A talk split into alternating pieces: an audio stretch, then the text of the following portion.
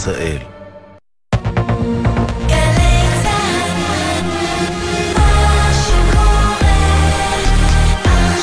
גלי צה"ל, שש בבוקר. בוקר טוב ישראל עם אפי טריגר.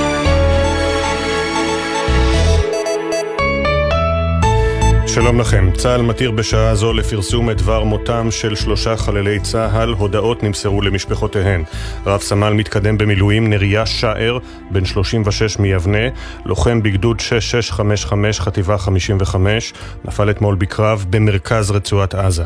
רב סמל במילואים בן זוסמן, בן 22 מירושלים, לוחם במחלקת הסיור של גדוד 601 חטיבה 401 עוצבת עקבות הברזל, חיל ההנדסה הקרבית, נפל אתמול בקרב בצפון הרצועה, וסמל בנימין יהושע נידהם, בן 19 מזיכרון יעקב, לוחם בגדוד 601, חטיבה 401, חיל ההנדסה הקרבית, נפל אתמול בקרב בצפון רצועת עזה, יהי זכרם ברוך.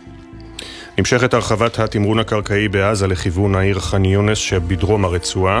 הרמטכ"ל רב-אלוף הרצי הלוי אישר אמש פועלים בדרום במקביל להגברת ההישגים בצפון הרצועה. הרגנו מפקדי גדודים, מ"פים, הרבה פעילים ואתמול בבוקר התחלנו את אותו מהלך בדרום הרצועה, כמו שעשינו את זה חזק ויסודי בצפון הרצועה, אנחנו גם עושים את זה עכשיו בדרום הרצועה, ואנחנו גם ממשיכים להעמיק את ההישג. צה"ל חיסל אתמול באמצעות מטוס קרב את מפקד גדוד שתי בחמאס, שהוביל את הלחימה במרחב, ותחת פיקודו יצאו מתווי פשיטה לשטח ישראל בטבח השבעה באוקטובר. דובר יוניסף, סוכנות הילדים של האו"ם, פרסם סרטון מבית חולים בח'אן יונס, והאשים את ישראל בהרג אינסופי של ילדים בעזה. בסיום הסרטון שפרסם הדובר נכתב בנוסף, ילדי עזה זקוקים להפסקת אש ומיד. בתוך כך, נשיאת הצלב האדום, מיריאנה ספולייריץ', צפויה לבקר היום ברצועה כדי לקדם מול חמאס ביקור של הארגון אצל חטופים, כך פרסמה בגלי צה"ל נורית קנטי. קבינט המלחמה טרם נעתר לדרישת משפחות החטופים והשבים לפגישה עמם. המשפחות דורשות שחברי הקבינט המצומצם ישמעו בפגישה את העדויות הקשות של החוזרים מהשבי. היום ב-11 לפני הצהריים תכנס, יכנסו נציגי המשפחות מסיבת עיתונאים בנושא. לירן ברמן, שאחיו הקטנים זיו וגלי עדיין חטופים בעזה, אמר לבוקר טוב ישראל, מתחילים להתייאש. כעס מצטבר, לא מדברים איתנו מהממשלה, לא מדברים איתנו מהצבא, אנחנו רוצים שהקבינט ידבר איתנו איתנו, אנחנו רוצים שידברו איתנו על בסיס קבוע, אבל אנחנו מתחילים לאבד, לאבד את זה.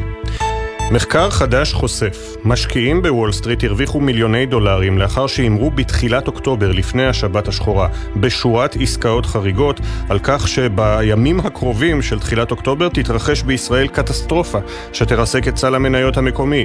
כך מפרסם הבוקר העיתון דה מרקר. לפי המחקר, בסבירות גבוהה מקור המידע שאפשר למשקיעים לגרוף מיליונים הוא בחמאס. הממצאים מלמדים כי מבצעי העסקאות היו משוכנעים ברמת ודאות גדולה מאוד, כי משהו גדול ורע עומד לקרות בארץ. בהמשך בוקר טוב ישראל נרחיב בפרסום. דובר המיליציה החות'ית קיבל אחריות על תקיפת שתי ספינות המסע אתמול במיצרי באב אל-מנדב שבים האדום. לדבריו, הכוחות החמושים התימנים מזהירים שוב את כל הספינות הישראליות, או כאלה הקשורות בישראל, כי הן מהוות מטרה לגיטימית. דובר צה"ל, תת-אלוף דניאל הגרי, טען שאין כל קשר בין הספינות לישראל, והוסיף, זה אירוע שמהווה בעיה עולמית. נורו טילים לעבר שתי ספינות סוחר ללא שום קשר למדינת ישראל. והאמל"ח שהחות'ים מבצעים איתו את הפעולה הוא אמל"ח איראני. זה מראה את החתרנות השלילית האיראנית באזור, וזה בעיה עולמית. בהודעה של פיקוד המרכז של צבא ארצות הברית נכתב הלילה יש לנו כל סיבה להאמין שהתקיפות שבוצעו היום התרחשו בתמיכה מלאה של איראן, נשקול את כל התגובות המתאימות בתיאום עם בעלות בריתנו. ועדת הכספים של הכנסת תתכנס הבוקר לדון בתיקון תקציב המדינה לשנה זו לקראת האישור בקריאה שנייה ושלישית בהמשך השבוע. אמש אושר התקציב המתוקן בקריאה ראשונה ברוב של 59 תומכים. חברי המחנה הממלכתי הצביעו נגד במחאה על הכספים הקואליציוניים. שר הכלכלה ניר ברקת ושר הביטחון יואב גלנט מהליכוד נעדרו מההצבעה. שר האוצר בצלאל סמוטריץ' תקף חזרה את המבקרים. ואז תגידו, איך אתם עושים פוליטיקה? אתם עושים את האבא של האמא של הפוליטיקה. יש פה תקציב ואתם כמו אנשים קטנים, מסכסכים. אתם תקועים עוד בשישי לאוקטובר. השר ברקת מסר לאחר ההצבעה, תקציב משרד הכלכלה כעת לא נותן מענה מספק לעסקים בדרום ובצפון. אני מאמין שנוכל להגיע להסכמות, כולם מבינים שזה צריך להיות בראש סדר העדיפויות. נמשכת חקירת מותו של יובל קסטלמן, זיכרונו לברכה. אמש נחקרו במצח החיילים החשודים שירו בו למוות בזירת הפיגוע בירושלים ביום חמישי שעבר. כלי הנשק נלקחו לבדיקה. עורך הדין עמית שלף, שמייצג את משפחת קסטלמן, תקף את התנהלות החקירה. מצ"ח חייבים היו ללכת, לחקור אותו תחת אזהרה, לא להמתין. חייבים במצב כזה להקפיא כמה שיותר מהר זירה, על מנת שלא יהיה פה זיהום, וזה לא נעשה. לצה"ל לא חשוב להבין איפה הבעיה? תגובת דובר צה"ל, חיילי צה"ל לא יורים במי שמרים ידיים, זה לא מה שמצופה מחיילים בנורמות ובערכים של צה"ל. עוד הוסיפו כי במקביל להליך המשפטי צפויות להתקבל גם החלטות פיקודיות ביחס לח... לחייל היורה. כתבתנו בבירה נועה ברנס מעדכנת שקסטלמן הוכר על ידי משרד הביטחון כנפגע פעולות איבה. בני משפחתו לא עודכנו על כך, אך הם צפויים לקבל הודעה רשמית בנושא בימים הקרובים.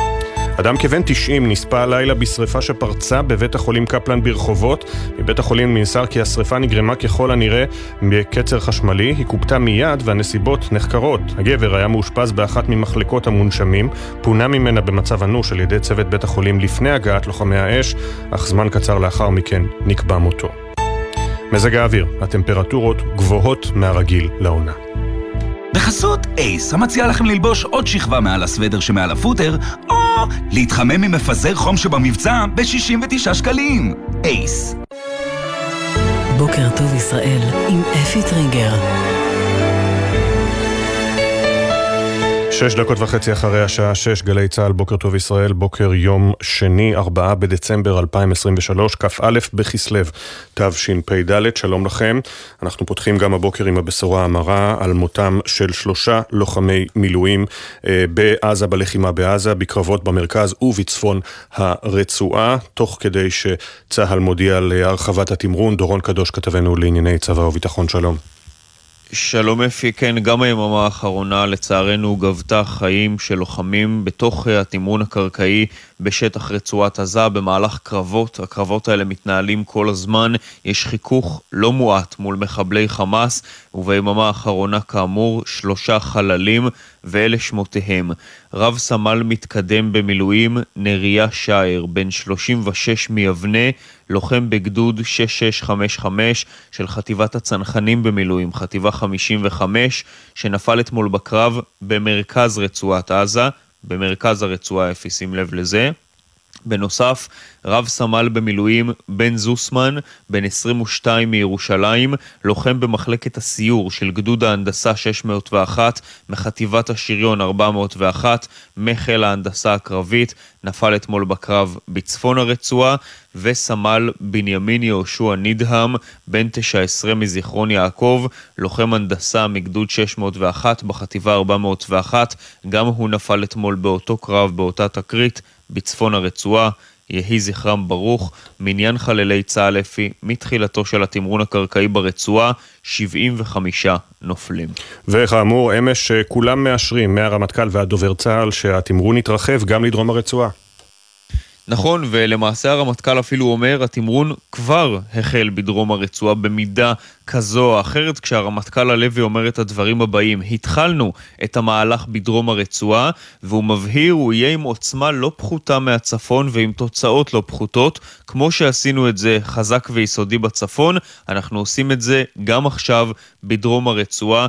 כך הרמטכ"ל הלוי. צריך להגיד אפי רגע לגבי מה שקורה בשטח. יש כוחות יבשתיים, כוחות uh, משוריינים בעיקר של צה"ל, שנמצאים כבר בפאתי ח'אן יונס, מצפון לח'אן יונס, ומנהלים שם קרבות, ראינו שבקרבות האלה לצערנו יש גם אבדות, והלחימה שם מתחילה, אמנם זה עדיין בממדים קטנים, זה לא כוחות גדולים מאוד של צה"ל שנמצאים שם, אבל בהמשך בהחלט אפשר לומר שצה"ל ירחיב ויגביר את כוחותיו שנמצאים באזור הזה, עם התקדמות התמרון הקרקעי לתוך ח'אן יונס בהמשך הדרך. בשלב הזה יש שם כוחות מסוימים, אבל עיקר הכוח עדיין נמצא כמובן בצפון הרצועה, כי שם יש עדיין מספר משימות להשלים, לחימה במחנה הפליטים ג'באליה, שכונת שג'אעיה, שם אלה המקומות שבהם צה"ל אה, מתמקד כרגע, אבל ההערכה היא שתוך מספר ימים, ברגע שתושלם המשימה בצפון, יהיה אפשר להפנות הרבה יותר כוחות לדרום הרצועה,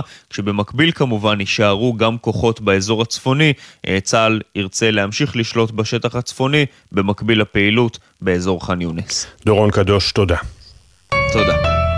ואנחנו כמובן עוד נשוב אל דורון אה, בהמשך המשדר, עכשיו 6 ו-10 דקות בדיוק, כותרות העיתונים כאמור, אה, ממש לפני השעה 6 התיר דובר צה"ל לפרסום את אה, דבר נפילתם של שלושה לוחמי מילואים, רב סמל במתקדם במילואים נריה שער, בן 36 מיבנה, נפל אתמול בקרב במרכז הרצועה, רב סמל במילואים בן זוסמן, בן 22 מירושלים, לוחם בגדוד הסיור של גדוד 601, חטיבה 401, חיל ההנדסה הקרבית, נפל אתמול בקרב בצפון הרצועה, כך גם חברו לגדוד הגדוד, סמל אה, בנימין יהושע נידהם בן 19, כלומר עכשיו אני רואה את השמות, אז שני לוחמי מילואים ולוחם סדיר אה, נפלו אתמול בקרבות בעזה, יהי זכרם ברוך. אה, הנושא הזה כמובן לא מופיע בעיתונים הבוקר. אה, תכף נדבר על הכותרת הגדולה שמופיעה הבוקר בדה מרקר, אבל לפני כן הכותרות הקשורות ללחימה. אה, בהארץ, הרמטכ"ל אומר, נילחם בדרום הרצועה בעוצמה זהה לצפונה. התמונה בשער של סעיד חטיב, סעיד חטיב מ-AFP מצולמת מעזה, אנשים שבורחים. שוב, הפעם דרומה יותר, תמונת ההרס הגדול בעזה, באזור המרכז הדרום. ולקראת היום שאחרי, כותב צבי בראל, ארדואן לא ממהר לנטוש את חמאס. חמאס הוא לא המנהיג היחיד. יוסי ורטר כותב על דברי ראש הממשלה לגבי אה, יובל קסטלמן במסיבת העיתונאים במוצאי שבת, והתיקון אתמול, כולל השיחה עם אה, אביו של יובל, זיכרונו לברכה. במעריב, בדרך לח'אן יונס, זו הכותרת הראשית, טל אברהם קורא לזה האתגר האמיתי, ומצטטים את ההקלטות שהביא אתמול תאגיד השידור, כאן 11 של ראש השב"כ רונן בר, זה המינכן שלנו, נחסל את בכירי חמאס בכל מקום שבו יהיו, גם אם זה ייקח שנים. בישראל היום, הכותרת הראשית, צה"ל אומר, השמדנו כבר קילומטרים רבים של מנהרות בעזה, ושירית אביטן כהן ויהודה שלזינגר קוראים להוציא את הפוליטיקה מהמלחמה, מתח שיא בין ראש הממשלה לשר הביטחון, איחורים מכוונים להתייעצויות, ריבים על סיורים לעזה, ישיבת סיעת הליכוד הידרדרה אתמול למחוזות של פילוג והאשמות, יואב לימור כותב על דברי אה, ראש הממשלה, אלה החיים, אפס רגש, אפס חמלה, צבי האוזר כותב, אלה התנאים להכרעה, אה, לשעבר יושב ראש ועדת החוץ והביטחון. אה, וידיעות אחרונות לצערנו לא הגיע, אז יש לנו רק את הצילום של השער. הכותרת הראשית, שימו לב, המצוקה הכלכלית של חיילי המילואים, העסקים שקורסים, הבנקים שלא מתחשבים, בעלי הדירות שלא מוותרים, מילואימניקים שנלחמים בעזה, נאבקים גם על הפרנסה וקוראים להנהגה להתעורר. יוסי יהושע אה, דיבר איתם. עוד בשער של ידיעות, מחקר חדש, שליש מההורים מדווחים על תסמיני פוסט-טראומה. הדר גלעד מביאה את הנתונים בעמוד 14. והמאמר המודגש הבוקר, בין היתר, של עינב שיף, מסר ברור ומסוכן על הירי ביובל קסטלמן, זיכרונו לברכה. אבי יששכרוב כותב על היום שאחרי בעזה. אה, השאלה היא, אה, האם נתניהו... גורמי ביטחון ישראלים מכנים את הדברים של נתניהו, ששלל על הסף את אפשרות השבת הרשות הפלסטינית לעזה, דובי לולו. כך על פי אבי יששכרוף. אה, בג'רוזלם פוסט, הכותרת הראשית IDF Batters Southern Gaza, Still Clearing North, צה"ל כבר מכה ברצועה, בדרום הרצועה, ועדיין גם אה, לוחם בצפונה מטהר אותה מה... מחבלים שעדיין שם. בחברה החרדית, היום הבוקר הוא הבוקר של יום שני, מרכז העניינים. כאן הכותרת הראשית של השבועון בעריכת חיים פסל. הנה הכותרת נפתחת, בין קריסה לתפילה, בתום שבוע של מבצע שכמוהו לא נראה, במסגרתו הושבו 84 אזרחי ישראל ויצאו מאפלה לאורה, קרסה הפסקת האש וחודש הירי מהצפון והדרום לעבר ערי ישראל. מרן ראש הישיבה, הרב לנדו, במכתב מיוחד לרגל המצב, כל התחזקות בבין אדם לחברו רצויה לפני המקום. נזכיר שוב את הידיעה המהדהדת של דה מרקר של עידו באום אה, הבוקר, הבאנו את עיקריה בכותרות של שש. משקיעים הימרו נגד ישראל בוול סטריט ימים לפני הטבח. חשיפת דה מרקר, פחות משבוע לפני טבח השבעה באוקטובר, משקיעים בוול סטריט ביצעו עסקאות חריגות בתעודת סל העוקבת אחר שוק המניות הישראלי. מחקר שבוצע על ידי מומחים אמריקאים בדיני ניירות ערך, מצא שהיה גורם שחזה אירוע חמור שיוביל להתרסקות שוק המניות בישראל. לפי המחקר, סבירות גבוהה שהמידע שאפשר לגרוף מיליונים מקורו בחמאס. יש ראיות לעסקאות דומות גם בבורסה בתל אביב. זה הולך להיות סיפור uh, ענק, עידו באום כאמור חתום על החשיפה הזו של דה מרקר, ואנחנו נרחיב על כך בהמשך, בינתיים המשך הסיפורים שלנו.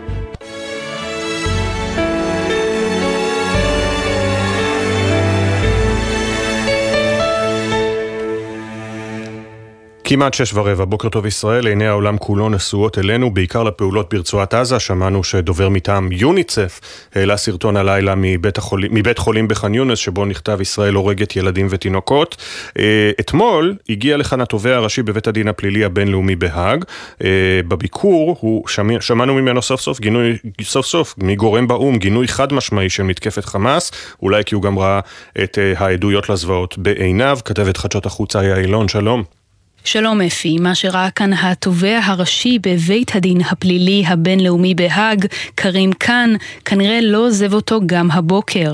רק אתמול סיים את ביקורו בישראל, במסגרתו סייר בקיבוץ בארי ובקיבוץ כפר עזה החרבים, בשטח שבו התקיימה מסיבת נובה, וגם נפגש עם משפחות הנרצחים. הביקור, הבהיר קרים קאן, לא היה חקירתי, אלא התקיים לבקשת אותם בני משפחה וחברים. עם זאת, בהצהרה כתובה כתובה בסיום, קשה היה להתעלם מהגינוי החד משמעי של התובע הראשי. ההתקפות נגד אזרחים ישראלים חפים מפשע מייצגות כמה מהפשעים הבינלאומיים החמורים ביותר, המזעזעים את מצפון האנושות. פשעים שבית הדין הוקם כדי לטפל בהם. בפגישתי עם משפחות קורבנות הפיגועים הללו, המסר שלי היה ברור. אנו מוכנים לעבוד בשיתוף איתם, כחלק מהעבודה השוטפת שלנו, להטיל דין וחשבון על האחראים. כך קרים כאן. בסוף חודש אוקטובר נשאל התובע הראשי בריאיון על פשעי מלחמה אפשריים משני הצדדים. That willful killing and hostage taking are grave breaches of the Geneva Conventions. It's a crime to target civilians. It's a requirement under the Geneva Conventions to allow humanitarian assistance. It is a crime to deny that, and I think that's a matter that needs urgent consideration by Israel. הרג מכוון ולקיחת בני ערובה הם הפרה בוטה של אמנת ז'נבה, וזה פשע לשים למטרה לפגוע באזרחים, אמר קרים כאן בריאיון לרשת CNN והדגיש, זו גם דרישה של אמנת ז'נבה לאפשר סיוע הומניטרי לאזרחים. זה פשע להכחיש את זה, ואני חושב שזה עניין שדורש התייחסות דחופה מצד ישראל. נשאלת השאלה אם התובע הראשי סבור שישראל מכבדת את החוק הבינלאומי. בהקשר לכך כתב קרים כאן אתמול כי סכסוך באזורים מאוכלסים בצפיפות הוא מורכב מטבעו, אך הצבא הישראלי יודע שיש ליישם את החוק ההומניטרי, והוסיף כי יש לעמוד בעקרונות המשפטיים הברורים של הבחנה, זהירות ומידתיות. המסקנות מהביקור בישראל ילוו את התובע הראשי עד ליום סיום החקירה. תודה איה, עורך הדין דן אלדד מצטרף אלינו כעת, שלום לך. בוקר טוב. שותף במשרד עורכי הדין אלדד פרץ, לשעבר מנהל המחלקה הכלכלית בפרקליטות המדינה וחבר במערך המשפטי של מטה משפחות החטופים והנעדרים. אתה שם בעצם כמעט מהיום הראשון. עורך הדין אלדד, מדוע היה חשוב הביקור הזה של התובע הראשי בהאג? הביקור הזה היה מאוד חשוב, אה, קודם כל כי כל ביקור אה, של אישיות אה, זרה הוא חשוב, וכל דבר שמגבש ויוצר מצד אחד תמיכה בישראל, מצד שני לחץ בינלאומי על הצד השני, הוא דבר חשוב ומבורך. כמובן. האם אנחנו מצפים שהוא יפתח עכשיו בחקירה אחרי שראה את, ה, את העדויות לזוועות במו עיניו ואת הבתים החרבים? הביקור הזה כמובן עוד לא היה חלק מחקירה. אף אחד לא שלף במסגרת הביקור הזה אה, שקיות והוציא, הכניס מוצגים לתוך אה, תיקי חקירה. אה, זה כבר נעשה על ידי הרשויות הישראליות. הביקור הזה נועד להמחיש בצורה הכי טובה, ואין יותר טוב ממראה עיניים ומתחושה במקום את הזוועה שקרתה, שזה היבט אחד, והיבט לא פחות חשוב בהקשר של אה, משפטן בינלאומי, ובעיקר משפטן בינלאומי בתפקיד הזה, זה שהאירוע הזה אה, המחיש לו מהן ה, מהם המקומות שהותקפו. אם כשאתה יושב רחוק מהאזור, אתה יכול לחשוב שמקומות שיש להם כל מיני שמות בעברית הם אולי מחנות צבא, אולי איזה אחזויות כאלה שזה גם מחנות צבא וגם עם אזרחים אה, כשאתה מגיע לשטח, כשאתה מגיע למקום, כשאתה רואה ומתרשם ואתה שומע הסברים מאנשים שחיים שם, היו שם, גרים שם, חוו את החוויות אתה מבין כאדם שהוא לא מפה, שהוא אומרים לו קיבוץ, הוא לא יודע מה שאנחנו יודעים על איך נראה קיבוץ, ומי, ומי גר שם, ואיזה חיים מתקיימים שם, והוא אה, פתאום מבין שזה לא עימות בין שני צבאות היה כאן, לא אה, קרב, בהמשך כמובן היה קרב, אבל העניין הזה לא התחיל כקרב, אלא כטבח, כהגעה לאוכלוסייה אזרחית תמימה, ביום חג, ביום שבת, ביום מנוחה, אה, והשמדה של ניסיון להשמיד אה, קהילות שלמות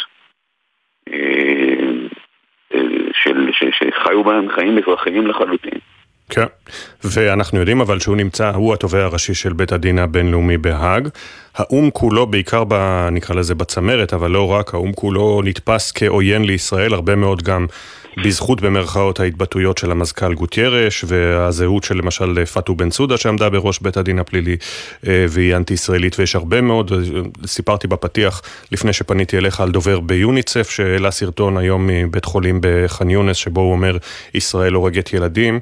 אה, האם אפשר לצפות באמת מבית הדין הפלילי הבינלאומי אה, גם לבדוק את הטענות, לכל הפחות לבדוק את הטענות הישראליות?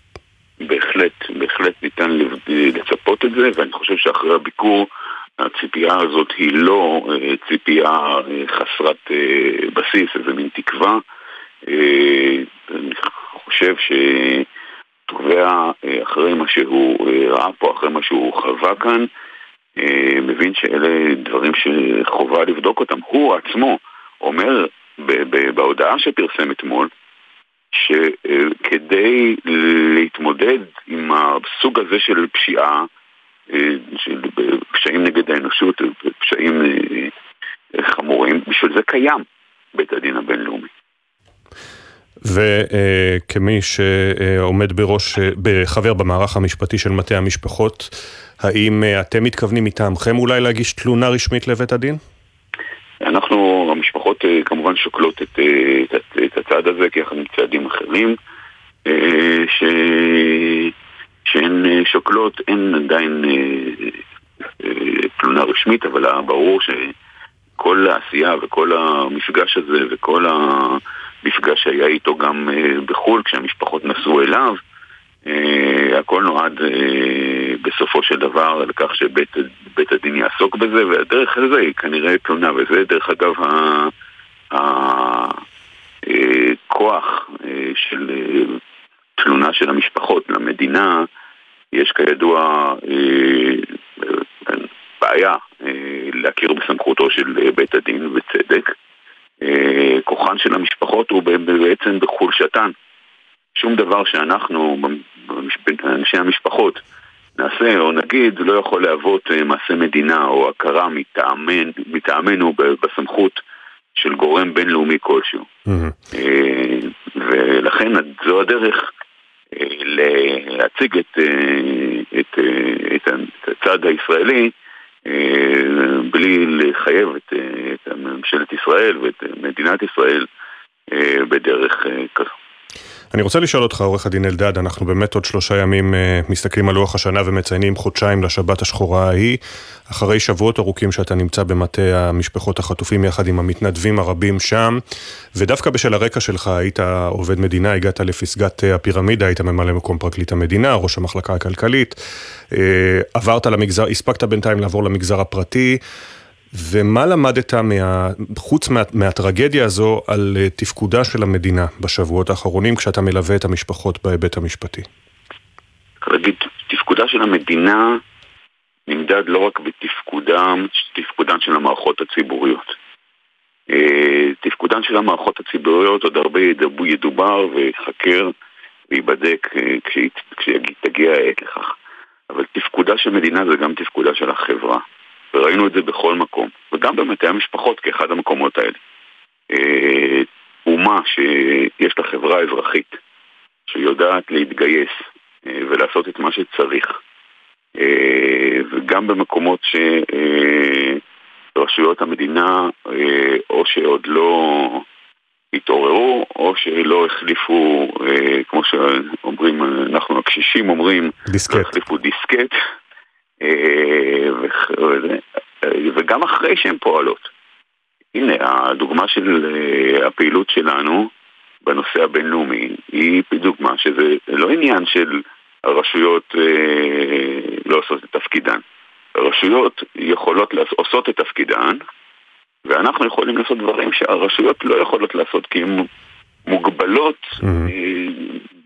בשל אינטרסים ושיקולים רחבים יותר שמונעות מהם לעשות את זה. ואני רוצה, אני יודע, יכול להיות שאני מתקיל אותך, אני לא יודע אם הספקת לעבור על העיתונים הבוקר, אבל יש uh, תחקיר של עידו באום uh, בדה מרקר, חשיפת דה מרקר למעשה, על מחקר אמר... של חוקרים אמריקנים שלפיו משקיעים הימרו נגד ישראל בוול סטריט ימים לפני טבח השבעה באוקטובר, ביצעו עסקאות חריגות בתעודת סל העוקבת אחר שוק המניות הישראלי, uh, ולפי המחקר סבירות גבוהה שהמידע שאפשר לגרוף מיליונים מקורו בחמאס, מן הסתם בגופים כלכליים ככה שמשוררים. משורשרים לחמאס. אמ, אני מניח שזה מה שמכנים עסקאות שורט, אבל אתה היית ראש המחלקה הכלכלית בפרקליטות, כשאתה שומע על הדברים הללו, כאמור, יכול להיות שאני מתקיל אותך עם הכותרת הזו, מה בולט לך? כאמור, אתה מתקיל אותי. אני לא, לא, לא, לא, לא ראיתי את הכותרת, ואפילו לא ראיתי את הכותרת, ובוודאי שלא קראתי את התוכן. Mm-hmm.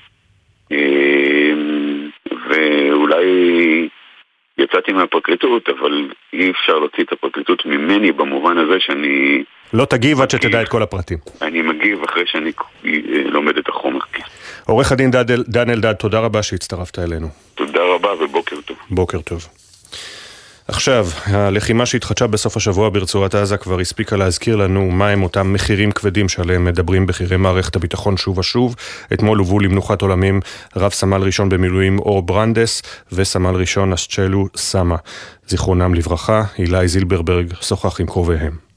סמל ראשון אסצ'לו סמה היה ילד של טבע, שאהב לעשות פקל קפה עם חבריו במעיינות בקרבת ביתו בפתח תקווה, וחלם לגור בצפון. כל אלה נגדעו כי סמה, לוחם חטיבת הנחל, מת מפצעיו שלשום, אחרי שנפגע בקרב בצפון רצועת עזה לפני כשלושה שבועות. אתמול הוא הובא למנוחות בבית העלמין סגולה בפתח תקווה, בלוויית מאות בני אדם.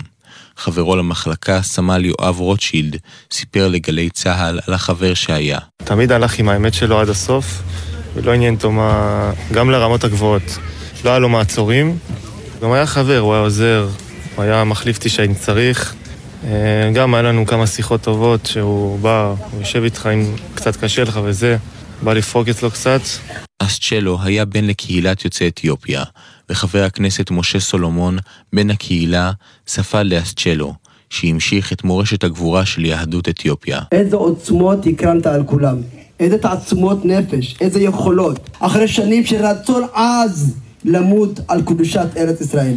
אתה מממש בלכתך מה זה להיות גיבור ישראל. היו גאים, תהיו זקופי קומה, לא להפיל את הראש. זה מה שהוא רצה. אני מוכן להיות השכפ"ץ של מדינת ישראל, הוא אמר. רב סמל ראשון במילואים אור ברנדס משוהם היה בעיצומם של לימודי הפילוסופיה והפסיכולוגיה, שילוב של רגש ושכל שהתאים למי שידע להקסים ולהצחיק כל אחד. אור, בן 25 בנופלו, התעקש לחזור לשירות מילואים קרבי בחטיבה 7, ונפל ביום שבת. אתמול נטמן ביישוב חדיד, ובן דודו עומר סיפר בריאיון לגלי צה"ל על התחביב המיוחד שהיה לאור בזמן המלחמה. הוא רצה קצת להעלות את המורל אה, בפלוגה, והוא אה, אה, החליט שהוא מראיין אנשים בקשר הפלוגתי בתור פודקאסט ושואל אנשים על מה מחכה להם בבית, מה החוויות שלהם. אנשים שסגורים בתוך קופסת מתכת בלב עזה, הוא מצא את הדרך ככה לגרום להם להסתכל קדימה, להיזכר למה הם שם. סמל ראשון אסצ'לו סמה, רב סמל ראשון במילואים אור ברנדס. שני לוחמים גיבורים, עולמות שלמים, התעקשו להיות בשדה הקרב ושילמו על כך בחייהם. יהי זכרם ברוך. וכאמור, הבוקר הותר לפרסום אה, דבר מותם של שלושה לוחמים אתמול בעזה, רב סמל במילואים נריה שער, רב סמל במילואים בן זוסמן וסמל בנימין יהושע נדהם, יהי זכרם ברוך, נפלו אתמול בקרבות בעזה. אנחנו יוצאים להפסקה של 68 שניות בלבד, ואחריה המשך הדיווחים. אתם מאזינים לגלי צה"ל. אקדימה, לימודי המשך בר אילן. באתר אקדימה ריכזנו למענכם יותר מ-200 קורסים, לימודי תעודה והכשרה. אתר חדש, מתקדם ונוח לחיפוש. חפשו בגוגל אקדימה. גלי צה"ל מברכת את השבים והשבות. רואים את התמונות של החטופים ששבים היום הביתה. זה ילדים שגדלו אצלי בבית. שהגיעה לבית החולים, הדבר הראשון שהיא ביקשה זה לשתות מיץ ענבים ולאכול בייגלה. אנחנו פונים אליך, שמואל ברודץ'. רגע, אני את המשטרה שלי, שנייה, שנייה. שמואל, חברים מהקיבוץ, מזהים, רואים במסך. כאילו שאלנו אותה, את היית בטוחה שתחזרי? והיא אמרה, בוודאי, ידעתי שאני אחזור. כל תושבי אופקים פה מצפים ומייחלים לשובם של כל החטופים, ילדים, מבוגרים, וכולם עם דגלי ישראל. יצאו מהמעלית בריצה קלה לתוך זרועות פתוחות ומחבקות של כל בני המשפחה שחיכו להם. זה היה רגע שאני חושבת שאני לא אשכח. מצפים לכולם בבית. גלי צה"ל, כל מקום, כל הזמן. עכשיו בגלי צה"ל, אפי טריגר, עם בוקר טוב ישראל. 6.31 הכותרות. הותרו לפרסום שמותיהם של שלושה חללי צה"ל שנפלו בקרבות ברצועה. רב סמל מתקדם במילואים נריה שער, בן 36 מיבנה, לוחם בחטיבה 55 של הצנחנים, הוא נפל בקרב במרכז הרצועה. בקרב בצפון הרצועה נפלו שני לוחמים בחטיבה 401 של חיל ההנדסה הקרבית, רב סמל במילואים בן זוסמן, בן 22 מירושלים, וסמל בנימין יהושע נידם, בן 19 מזיכרון יעקב. הודעות נמסרו למשפחותיהם. נמשכת הרחבת התמרון הקרקעי בעזה לכיוון העיר ח'אן יונס שבדרום הרצועה. הרמטכ"ל רב-אלוף הרצי הלוי אישר אמש פועלים בדרום במקביל להגברת ההישגים בצפון הרצועה. הרגנו מפקדי גדודים, מ"פים, הרבה פעילים, ואתמול בבוקר התחלנו את אותו מהלך בדרום הרצועה, כמו שעשינו את זה חזק ויסודי בצפון הרצועה, אנחנו גם עושים את זה עכשיו בדרום הרצועה ואנחנו גם ממשיכים להעמיק את ההישג. צה"ל חיסל אתמול באמצעות מטוס קרב את מפקד גדוד שתי בחמאס שהוביל את הלחימה במרחב, במרחב שתי וגם פיקד על מתווי פשיטה לשטח ישראל בטבח השבעה באוקטובר. דובר יוניצף, סוכנות הילדים של האו"ם, פרסם סרטון מבית חולים בח'אן יונס שבו האשים את ישראל בהרג אינסופי של ילדים בעזה כהגדרתו. ונשיאת הצלב האדום, מיריאנה ספוליאריץ', צפויה לבקר היום ברצועה כדי לקדם מול חמאס ביקור של ארגון הצלב האדום אצל חטופים, כך פרסמה בגלי צה"ל נורית קנטי.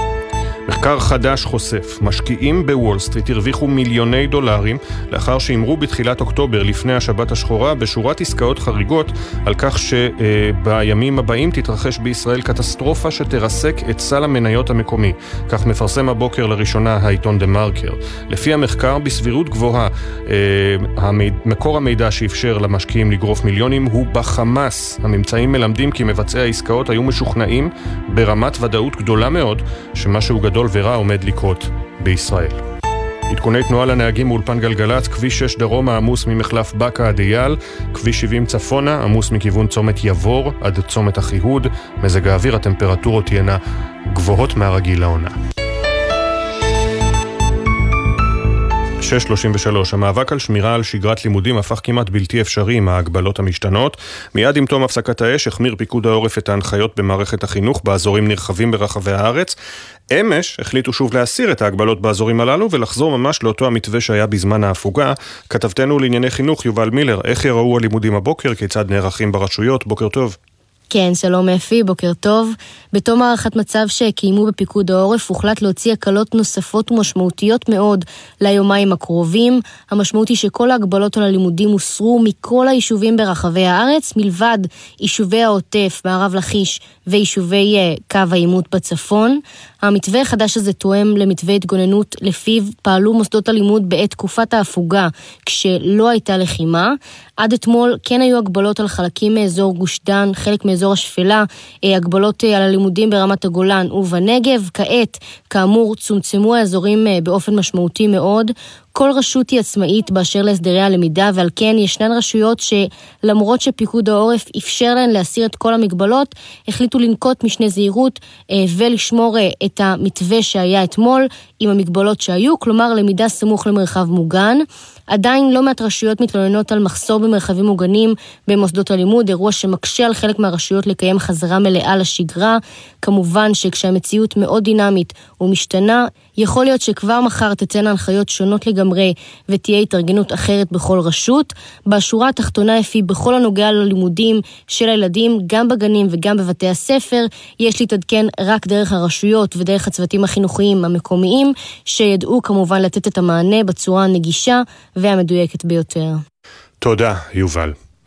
עכשיו אנחנו אה, אל אה, העניין אה, הזה. מצטרף אלינו אלוף משנה במילואים, בועז רקוץ', מפקד מרכז האש של אוגדה 162, רמת 215. שלום לך, בוקר טוב.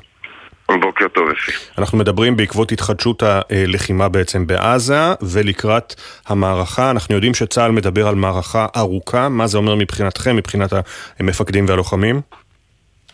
אני אגיד את זה בלי הרבה פתוס, אבל אה, אני מילואימניק, וכשהכל התחיל אמרנו, ייקח כמה שייקח, רק בואו נכריע את האירוע הזה. עד כדי כך. עד כדי כך. ומה אתה יכול לספר לנו על uh, מה שקורה בימים אלה, מאז בעצם שהתחדשה הלחימה ביום שישי?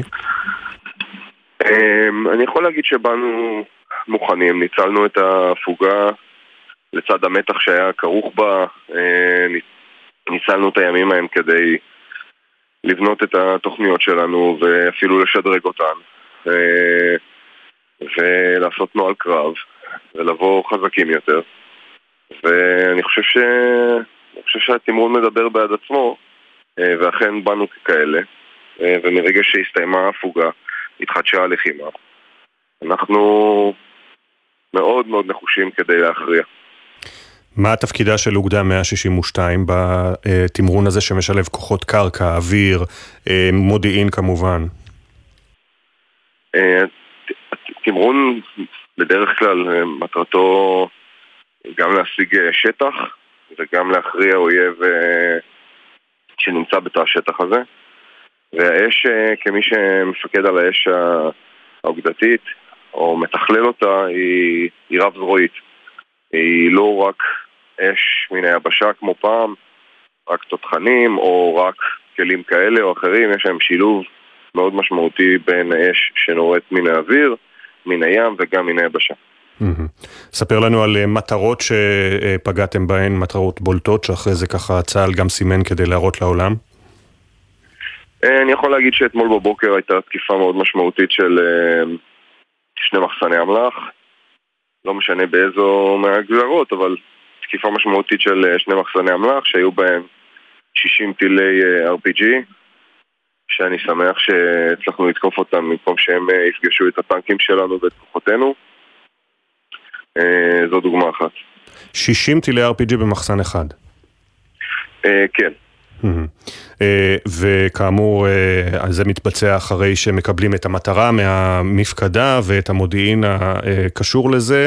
אה, מה אתם עושים תוך כדי, סביב התקיפה הזו מבחינת המפקדים, הלוחמים? תהליך של החקר הוא משמעותי, הוא משלב באמת את יכולות המודיעין ואת המערכות, וקציני המודיעין מבצעים את החקר שלהם, ומרגע שיש אינדיקציה אז מה שנקרא שם נכנסים המפקדים, מפקדי התקיפה. אמ, יש תהליך של, אה, גם של חקר וגם של הפללה, אה, של אה, ניקוי מטרה מגורמים בלתי מעורבים וחישוב חישוב כל הנתונים, ובסוף התאמת חימוש למטרה וביצוע תקיפה. מה עשיתם אגב בשבעת ימי ההפוגה? אמ, אני מודה שהם היו בהתחלה לפחות מורכבים. זאת אומרת, הייתה איזושהי תחושה כן מתעתעת שאני חששתי מפניה, אבל באמת אה, ניצלנו את הימים ההם גם לנוהל קרב, כן, גם לרענון של חלק מהאנשים. אה, אני מודה שחלקנו אפילו ניצלנו את זה להתקלח. זה חשוב. כן, כן, בהחלט. ככה אומרים אה, אנשים שסביבי. יפה, ושמרתם על ההומור, מה שנקרא. כן, משתדלים. אמ, רבות דובר כמובן, וגם אתה הזכרת בדבריך שאתה איש מילואים, ומיד כששמעת אמרת אני מתגייס, שייקח כמה שייקח. אמ, רבות דובר גם אה, לפני זה על השסע הפוליטי, אני לא מכניס אותך לפוליטיקה, אל תדאג, אבל גם על החששות למשל של גורמים מסוימים, בין שהיו בצה"ל בין שלא, לגבי רמת אה, התפקוד של צבא היבשה, או רמת המוכנות והתיאום אה, בין צבא היבשה לכוחות אחרים. ספר לנו איך זה נראה מנקודת המבט שלכם. תשמע, אנחנו באמת אה, מדינה מאוד מאוד מיוחדת, משוגעת קצת ומאוד מאוד מיוחדת. והחברה הישראלית נכנסה למבצע, למלחמה, למערכה הזאת כשהיא לא בשיא אה, אחדותה. וכמו הרבה פעמים אחרות, זאת אומרת, הצבא בדרך כלל הוא, הוא, הוא לא גורם מפלג, הוא גורם אה, מאחד, גורם מרכך, גורם... אה, הוא כור היתוך. וככזה, א', לא היה לי ספק לגבי ההתייצבות של האנשים. אני כמפקד מרכז אש פוגש אותם ומאמן אותם כבר אה, למעלה מארבע שנים. וא', לגבי ההתייצבות של האנשים לא היה לי שום ספק. ואתה רואה פה באמת מפגש של אנשי מילואים עם אנשים אה, מהצבא הסדיר. מפגש שהוא מאוד מאוד מדיר. אנשים שמביאים מהניסיון שלהם כאנשי מילואים, המבצעי, המקצועי, לצד האנשים הסדירים. השילוב הזה הוא מאוד מאוד מיוחד. אה, נדיר. יפה, אז אה, נשחרר אותך להמשך ענייניך, אלוף משנה במילואים בועז רקוץ', מפקד מרכז האש של אוגדה 162, ראש מת... רמת 215, תודה רבה שדיברת איתנו, ואני אמסור לכל המפקדים והחיילים את תודתנו הגדולה מהבית, מכאן. תודה לכם, יום טוב ושקט. יום טוב. ועכשיו אנחנו ממשיכים במיזם שלנו מאחורי השמות. מדי בוקר מספרים כאן משהו קצר על כל נרצח ונופל. אנקדוטות שאת חלקן בני משפחה וחברים שלחו לנו, נעשה זאת על כל אחת ואחד מאחורי השמות.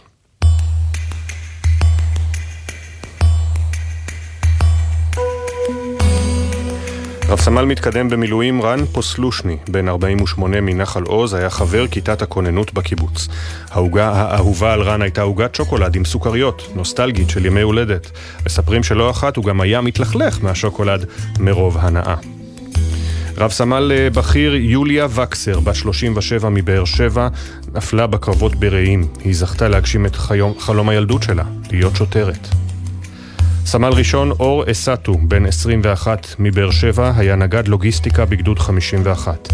בכל פעם שחזר מהצבא, לא משנה כמה עייף היה, אור מיד הלך לסופר להשלים קניות לשבת עבור משפחתו. רב סרן במילואים אורי שמעון רוסו, בן 44 מכפר עזה, היה חבר כיתת הכוננות בקיבוץ. אורי היה מהנדס מכונות בכל רמ"ח איבריו. תמיד העדיף לדבר דוגרי, בנתונים ויעדים.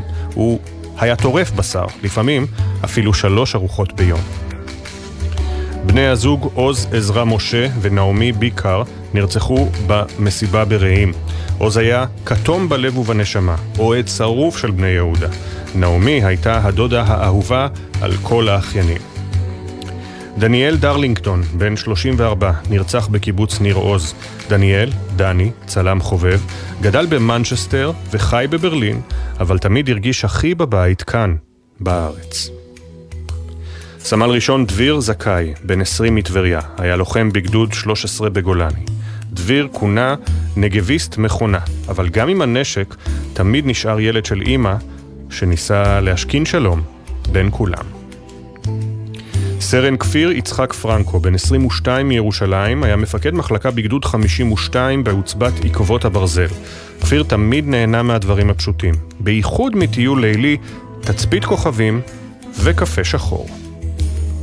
דני אלוש, בן 52 מעומר, נהרג מירי כוחותינו במהלך עבודתו בחברת החשמל. דני החזק, כפי שכונה על ידי אחייניו, הצליח להיות החבר הכי טוב של ילדיו, ובמקביל גם האבא המסור שלא היו זקוקים. רב סמל אוהד כהן, בן 20, מעידן, היה לוחם ביחידת שלדג. אוהד, בודי, היה אהוב על כולם, עד כדי כך שבני משפחתו לא יכלו לעבור ברחוב, בלי שיעצרו אותם וירעיפו עליו שבחים. מספרים שאם זה היה תלוי באוהד, היו מתאבלים עליו עם כובעי ליצן וכוס בירה טובה ביד. סמל אילי בר שדה, בן 19 מרמת גן, היה לוחם בגדוד 13 בגולני. כתלמיד, אילי הסתובב עם מכנסיים קצרים בכל עונות השנה, וגם עם מפתחות לכל פינה בבית הספר. כראש צוות הארגון, תמיד עם ראש על הכתפיים. אליהו, אליהו, אליקו רייכנשטיין, נרצח בקיבוץ כפר עזה. אליקו, שטיפח בגאווה את הבוסתן שלו, למד לפסל בנייר, ואפילו שכר חדר מיוחד בקיבוץ, שבו תכנן להמשיך ליצור, בפנסיה. יזהר חג'בי, נרצח בביתו במושב יחיני. יזהר היה חקלאי ואיש אדמה אמיתי, אבל לא פחות, איש של אנשים, שתמיד הרעיף אהבה לכל עבר. סמל עידו ביננשטוק, בן 19 מרמת גן, היה לוחם בגדוד 13 בגולני. עידו אהב יותר מכל כלי רכב, ולא ויתר באף יציאה מהצבא על מפגש מכוניות, כזה שגם ייערך לזכרו ביום הולדתו הקרוב. עמרי יעקב לביא נרצח במסיבה ברעים. עמרי, שכונה גם ג'ינג'י בזכות הרעמה הכתומה שעל ראשו, יצר כתובות גרפיטי ייחודיות ותמיד רקד עם משקפי שמש ומכופתרת פתוחה. סמל ראשון איתי אופק גליסקו, בן 20 מיוקנעם עילית, היה לוחם בגדוד 13 בגולני. איתי לא נתן לשום דבר לעצור בעדו, קרובת משפחתו נזכרת איך הלך את כל פראג על רגל אחת עם קביים וגבס. מיכאל בן משה, בן 26 מאשקלון, עבד בשירות הביטחון הכללי ונפל בקרבות מול מחבלים בעוטף עזה. מיכאל תמיד סיפר לכולם שהוא רק מאבטח. הוא השתתף בעשרות מבצעים שתרמו לביטחון המדינה, ותמיד תמיד נשאר איש משפחה למופת. רב סמל ויטליס קיפקביץ', בן 21 מאריאל, היה לוחם ביחידת אגוז. בסיום פעולה מבצעית בג'נין, כשכל הצוות כבר עמד להתקפל, ויטלי התעקש לסדר את צעצועי הילדים בחזרה על המדף והסביר, חדרי ילדים צריך להשאיר מסודרים גם כשיוצאים מג'נין. הפנים השמות. הסיפורים המלאים יעלו בהמשך לעמוד האינסטגרם והפייסבוק של גלי צה"ל. נזכיר בני משפחה וחברים, אתם מוזמנים לשלוח לנו סיפורים ותמונות, לכתוב את המייל זיכרון שטרודל glz.co.il, זיכרון עם K. תודה רבה לתמר שונמי, שירה שפי, אילי זילברברג ואנה פינס, שהביאו את הסיפורים לשידור.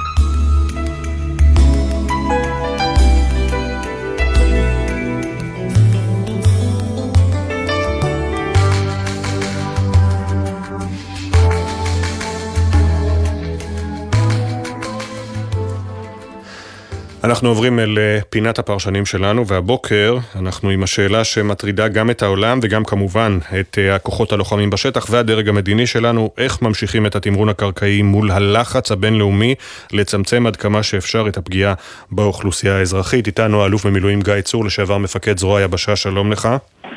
בוקר טוב. בוקר טוב, וגם אה, מיקי אהרונסון, לשעבר ראש חטיבת מדיניות חוץ במטה לביטחון לאומי ובמשרד ראש הממשלה, שלום לך, בוקר טוב. בוקר טוב. אז אה, אלוף במילואים גיא צור, קודם כל, כשבאמת מרחיבים את המבצע, ואתמול הרמטכ"ל וגם דובר צה"ל אישרו שכוחות קרקעיים כבר נמצאים במה שמכונה דרום רצועת עזה. תזכיר לנו שוב את הפקודות, את השיחות לפני היציאה לקרב, בנוגע לאזור עם אוכלוסייה צפופה כל כך. כן, טוב, אין ספק שהאזור אה, האורבני הוא מורכב, הוא מורכב גם בגלל האוכלוסייה האזרחית. הוא מורכב גם בגלל האתגר שמציב אה, האויב. הדרך הנכונה אה, להילחם בתוך שטח אורבני, והמשפט הבינלאומי מאפשר את זה, היא להרחיק את האוכלוסייה האזרחית. אי אפשר להילחם בזהירות, אי אפשר להילחם בחלק ולא בחלק, ולכן אין ברירה אלא להזיז את האוכלוסייה שנמצאת באזור הזה עם אה, השיטות שצה"ל אה, עושה את זה. הוא מודיע לנו נכנס, הוא מבקש מאנשים לזוז, הוא פותח להם דרכי הגעה למקומות שהוא יכול להיות בהם, ואין לנו שום דרך אחרת לעשות את זה.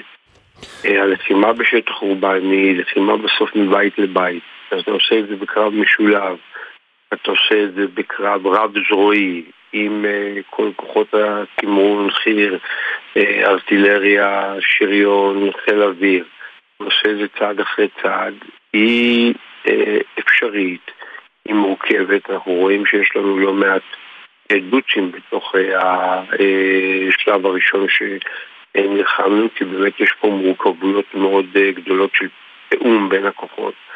צה"ל אני מקווה לומד את הלקחים, אבל אין שום דרך לעשות את זה בלי להרחיק את האוכלוסייה ולעשות את זה בצורה הכי יעילה שיש.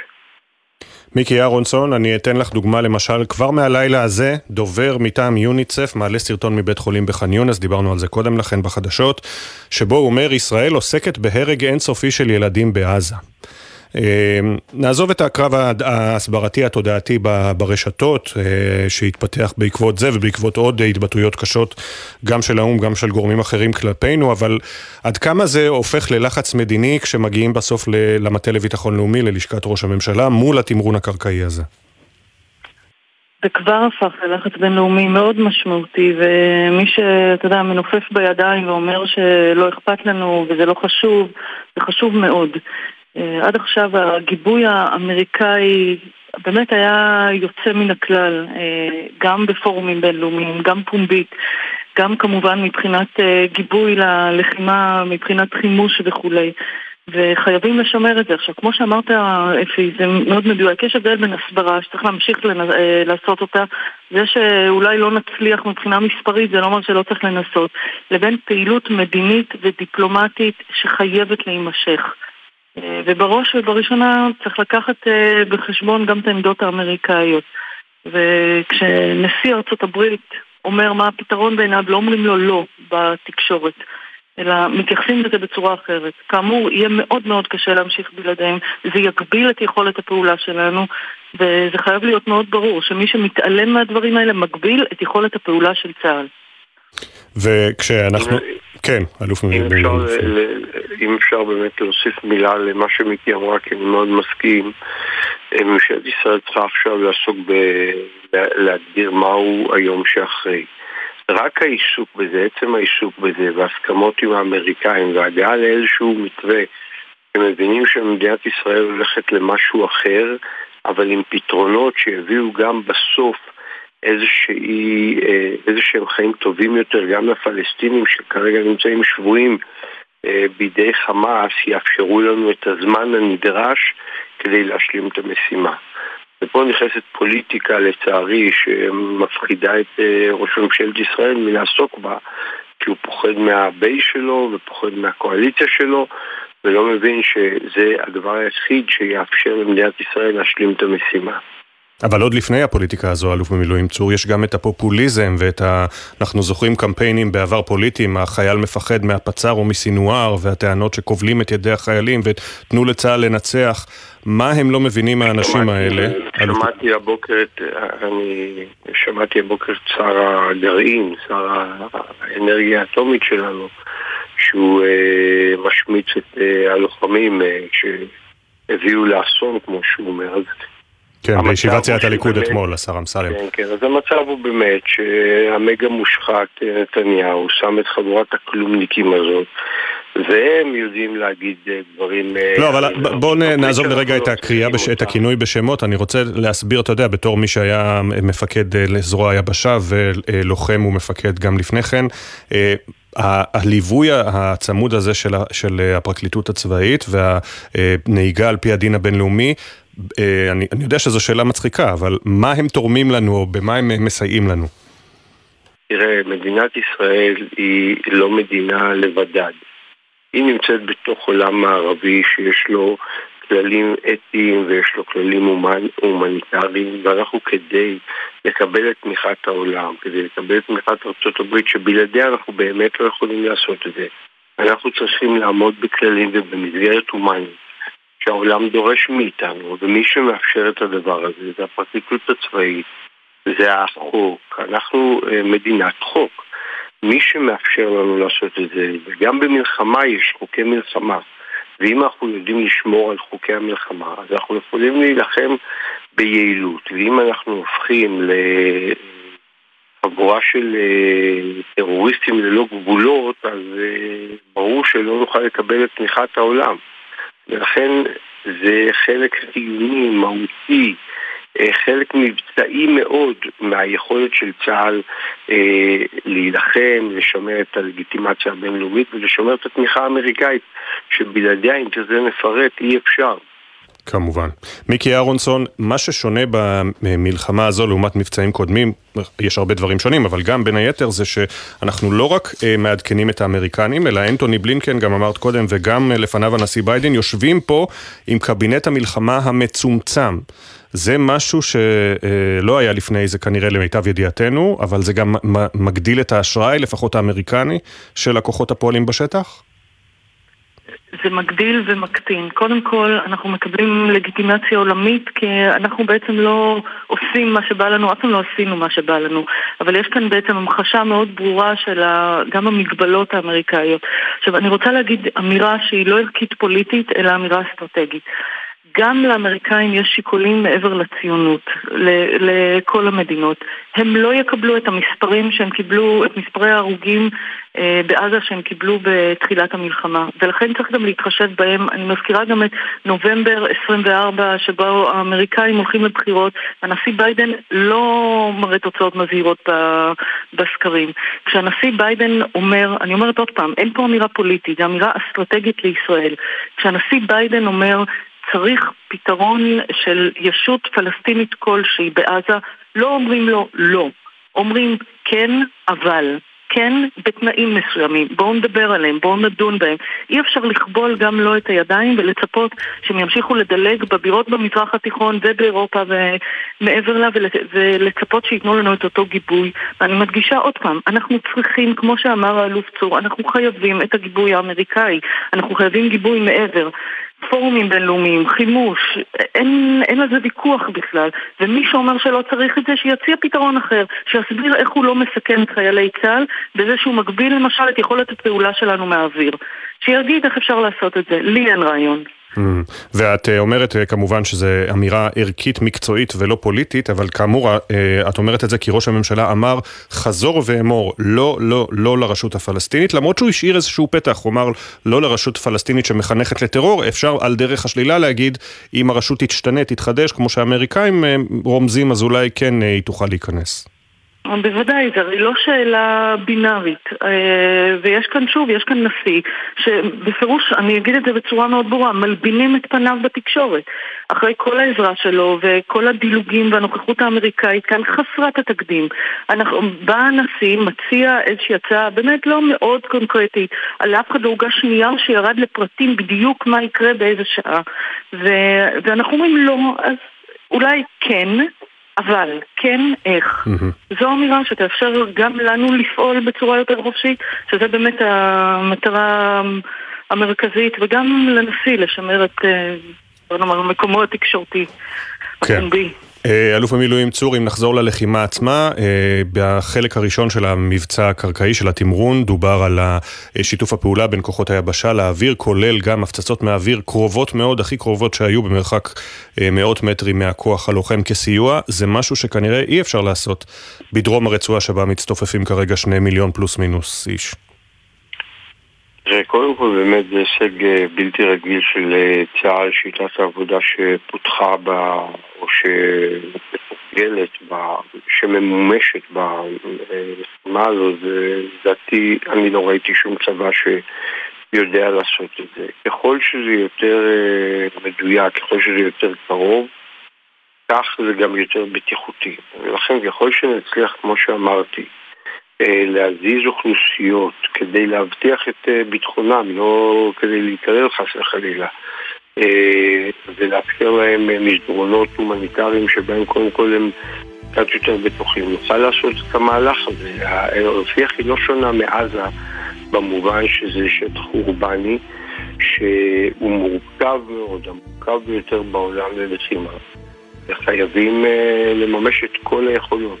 ללא הרב-זרועיות הזאת והרב-שילוביות הזאת אי אפשר להיות אפקטיבי כמו שצה"ל היה בעזה, ולכן לא תהיה ברירה. גם להמשיך בנושא הזה. אנחנו חייבים לסיים, אני מאוד, אני מאוד מודה לשניכם, האלוף במילואים גיא צור, אה, מיקי אהרונסון. תודה רבה לשניכם. מיד אחרי הפסקה של פחות מדקה, השעה השנייה של בוקר טוב ישראל.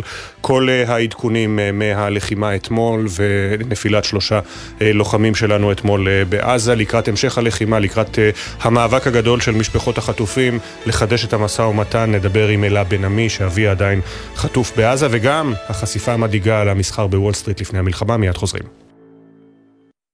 בחסות אייס, המציע לכם מגוון מבצעים על מוצרים שיוכלו לחמם את הלב. ואגב, את uh, כפות הרגליים. כמו תנוע אמבטיה שבמבצע ב-79 שקלים. אייס. בחסות חום מגן, המספקת מגוון פתרונות מים חמים באמצעות אנרגיית השמש, גז, משאבות חום או חשמל. חום מגן. כוכבי 9944 אתם מאזינים לגלי צה"ל.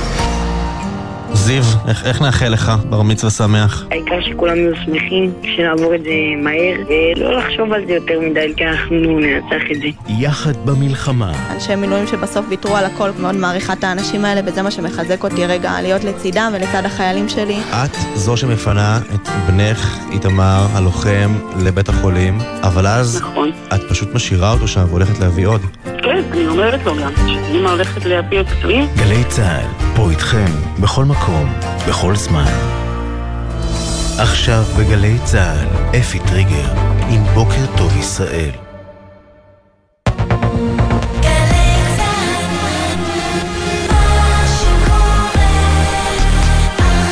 שבע בגלי צה"ל. לא עוצרים בצפון. כמו שעשינו את זה חזק ויסודי בצפון הרצועה, אנחנו גם עושים את זה עכשיו בדרום הרצועה. אחרי הסיום אה, של ההפוגה, צה"ל החל לפעול קרקעית באמצעות כוחות יבשה גם בדרום רצועת עזה. בינתיים העדויות מהשבי ממשיכות להגיע. כתבנו הצבאי דורון קדוש יפרסם על החקירות שהחטופות הישראליות עברו על ידי מחבלי חמאס במהלך שהותן בשבי, שכללו הפעלת כוח פיזי. המשפחות עדיין מנסות לקבל תשובות ודורשות לכנס את הקבינט איתן. אנחנו רוצים שתדברו איתנו על בסיס קבוע, אבל אנחנו מתחילים לאבד את זה. נדבר עם אלה בן עמי, הבת של רז שחזרה ביום חמישי, ואהוד שעדיין נמצא בשבי בעזה. האש מלבנון חוזרת גם כן. פתאום היה שתי בומים, טראומה, ויש שם פצועים. הדס שטייף הייתה בבית הלל בזמן ירי הנ"ט לעבר היישוב באצבע הגליל, שבו נפצעו 11 בני אדם. היה שם בחור שהתעלף ברצפה ומשכנו. היא תביא את הקולות מרגעי הירי ופינוי הפצועים. טכנאי, חבר ואפילו בן משפחה. מגיל קטן מסתובב בבמה, בבקסטייג' של הבמה עצמה, מנגן בגיטרה שלי, כל הזמן היה חלק מההפקה. האומנים שעבדו עם טכנאי הסאונד גיא אילוז, שבסוף השבוע נודע כי מת בשבי, נפרדים. יש מחשבה על אחרי, אני לא מאמינה שאנחנו נפרדים מגיא. כתבת התרבות גיא רימון שמעה את היקרים לא נפרדים. בוקר טוב ישראל. בוקר טוב ישראל עם אפי טריגר. שלום לכם, הותרו לפרסום שמותיהם של שלושה חללי צה"ל שנפלו בקרבות ברצועה. רב סמל מתקדם במילואים נריה שער, בן 36 מיבנה, לוחם בחטיבה 55 של הצנחנים, הוא נפל בקרב במרכז הרצועה. רב סמל במילואים בן זוסמן, בן 22 מירושלים, וסמל בנימין יהושע נידהם, בן 19 מזיכרון יעקב, לחמו בגדוד 401 בחיל ההנדסה הקרבית ונפלו בקרב בצפון רצועת עזה. הודעות נמסרו למשפחותיהם. נמשכת הרחבת התמרון הקרקעי בעזה לכיוון ח'אן יונס שבדרום הרצועה. צה"ל חיסל אתמול קרב, באמצעות מטוס קרב את מפקד גדוד שתי בחמאס שהוביל את הלחימה במרחב שתי וגם פיקד על מתווי פשיטה לשטח ישראל בטבח השבעה באוקטובר. אלוף משנה במילואים בועז רקוט, שרמת 215, אומר בריאיון לבוקר טוב ישראל, התמרון הקרקעי מוכיח את עצמו. מרגע שהסתיימה ההפוגה, התחדשה הלחימה. אנחנו מאוד מאוד נחושים כדי להכריע. אתמול בבוקר הייתה תקיפה מאוד משמעותית של 60 אה, טילי אה, RPG שאני שמח שהצלחנו לתקוף אותם במקום שהם אה, יפגשו את הטנקים שלנו ואת כוחותינו. דובר יוניצף, סוכנות הילדים של האו"ם, פרסם סרטון מבית החולים בח'אן יונס והאשים את ישראל בהרג אינסופי של ילדים בעזה כהגדרתו. נשיאת הצלב האדום, מריאנה ספולייריץ', צפויה לבקר היום ברצועה כדי לקדם מול חמאס ביקור של הארגון אצל חטופים, כך פרסמה בגלי צה"ל נורית קנטי. מחקר חדש חושף, משקיעים בוול סטריט הרוויחו מיליוני דולרים לאחר שהימרו בתחילת אוקטובר לפני השבת השחורה בשורת עסקאות חריגות על כך שבימים הבאים תתרחש בישראל קטסטרופה שתרסק את סל המניות המקומי. כך מפרסם הבוקר לראשונה העיתון דה מרקר. לפי המחקר, בסבירות גבוהה מקור המידע שאפשר למשקיעים לגרוף מיליונים הוא בחמאס. הממצאים מלמדים כי מבצעי העסקאות היו משוכנעים ברמת ודאות גדולה מאוד כי משהו גדול ורע עומד לקרות בישראל. ועדת הכספים של הכנסת תדון הבוקר בתיקון תקציב המדינה לשנת 2023 לאחר אישורו אמש בקריאה ראשונה ולקראת האישור בקריאה שנייה ושלישית בהמשך השבוע. חברי המחנה הממלכתי הצביעו אמש נגד במחאה על אישור כספים קואליציוניים שלא יוסטו למטרות המלחמה. שר הכלכלה ניר ברקת ושר הביטחון יואב גלנט מהליכוד נעדרו מההצבעה. שר האוצר בצלאל סמוטריץ' תקף חזרה את מבקריו. איך אתם עושים פוליטיקה? אתם עושים את האבא של האימא של הפוליטיקה. יש פה תקציב מצוין, ואתם, כמו אנשים קטנים, מסכסכים. אתם תקועים עוד בשישי לאוקטובר. השר ניר ברקת מסר לאחר ההצבעה, תקציב משרד הכלכלה כעת לא נותן מענה מספק לעסקים בדרום ובצפון. אני מאמין שנוכל להגיע להסכמות. כולם מבינים שזה צריך להיות בראש סדר העדיפויות. בהמשך בוקר טוב ישראל נהיה עם חבר מפלגתו של שר האוצר, שר הקליטה אופיר סופר. נמשכת חקירת מותו של יובל קסטלמן, זיכרונו לברכה. אמש נחקרו במצח החיילים החשודים שירו בו למוות בזירת הפיגוע בירושלים ביום חמישי שעבר. כלי הנשק שלהם נלקחו לבדיקה. עורך הדין עמית שלף, שמייצג את משפחת קסטלמן, תקף את התנהלות החקירה. מצח חייבים היו ללכת, לחקור אותו תחת אזהרה. לא להמתין. חייבים במצב כזה להקפיא כמה שיותר מהר זירה, על מנת שלא יהיה פה זיהום. וזה לא נעשה. לצה"ל לא חשוב להבין איפה הבעיה? דובר צה"ל מסר בתגובה, חיילי צה"ל לא יורים במי שמרים ידיים. זה לא מה שמצופה מחיילים בנורמות ובערכים של צה"ל. עוד הוסיפו כי במקביל להליך המשפטי צפויות להתקבל גם החלטות פיקודיות ביחס לחייל היורה. כתבתנו בבירה נועה ברנס מעדכנת שקסטלמן הוכר על ידי משרד הביטחון כנפגע פעולות איבה, בני משפחתו לא עודכנו על כך, אך הם צפויים לקבל הודעה רשמית בנושא בימים הקרובים. עכשיו העדכונים מגלגלצ. בחסות חום מגן, המספקת מגוון פתרונות מים חמים באמצעות אנרגיית השמש, גז, משאבות חום או חשמל. כוכבי 9944 עדכון אחד לנהגים, כביש 6 דרומה עמוס ממחלף בקה עד אייל. בחסות חום מגן, המספקת מגוון פתרונות למים חמים באמצעות גז לחימום מים מיידי בכל רגע שתבחרו. כוכבי 9944 מזג האוויר, הטמפרטורות גבוהות מהרגיל לעונה. בוקר טוב ישראל עם אפי טריגר.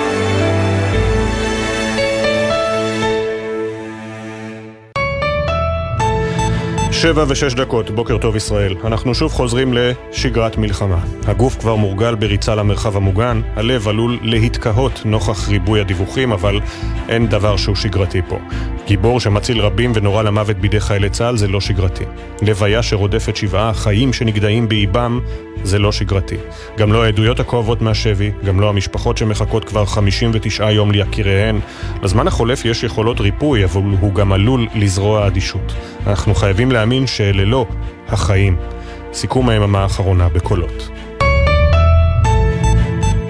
ראש הממשלה דיבר בלי לדעת מה קרה. מה שקרה באירוע הזה, זה שפשוט האירוע נגמר, ואז בא החייל ויורה בו. אי אפשר להגיד שזה חלק מהמחיר, אי אפשר להגיד. יובל דורון קסטלמן הוא גיבור ישראל, אבל לצערנו קרתה שם טרגדיה איומה. האיש שהציל בעצמו נקטל, והדבר הזה חייב להיבדק עד תום. אני שוחחתי היום עם משה, אביו של יובל, ואני והעם כולו דואבים איתם על מותו של גיבור ישראל.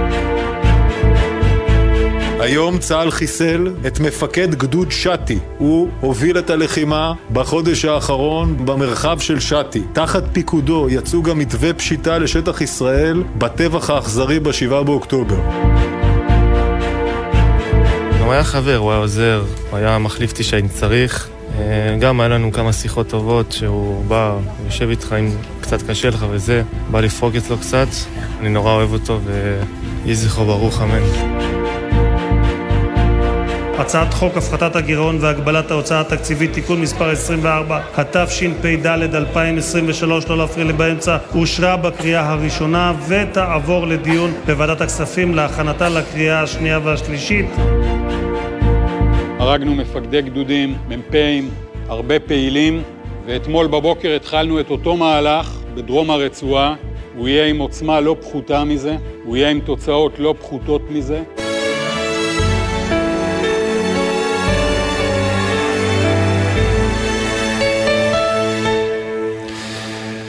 כן, ואנחנו עם אה, העדכונים, הלב נסדק מדי יום עם כל שם של חלל צה"ל שמתפרסם. הבוקר הותר לפרסום כי שלושה חיילים לוחמים נפלו אתמול בקרבות ברצועה. כתבנו לענייני צבא וביטחון דורון קדוש, שלום דורון. שלום אפי, כן, היום, הבוקר הותרו לפרסום שמותיהם של שלושה חללי צה"ל, שהודעות נמסרו לבני משפחותיהם, הם נפלו בקרבות ברצועת עזה במהלך היממה האחרונה. רב סמל מתקדם במילואים, נריה שייר, בן 36 מיבנה, לוחם בגדוד 6655 בחטיבת הצנחנים במילואים 55, שנפל אתמול בקרב במרכז רצועת עזה.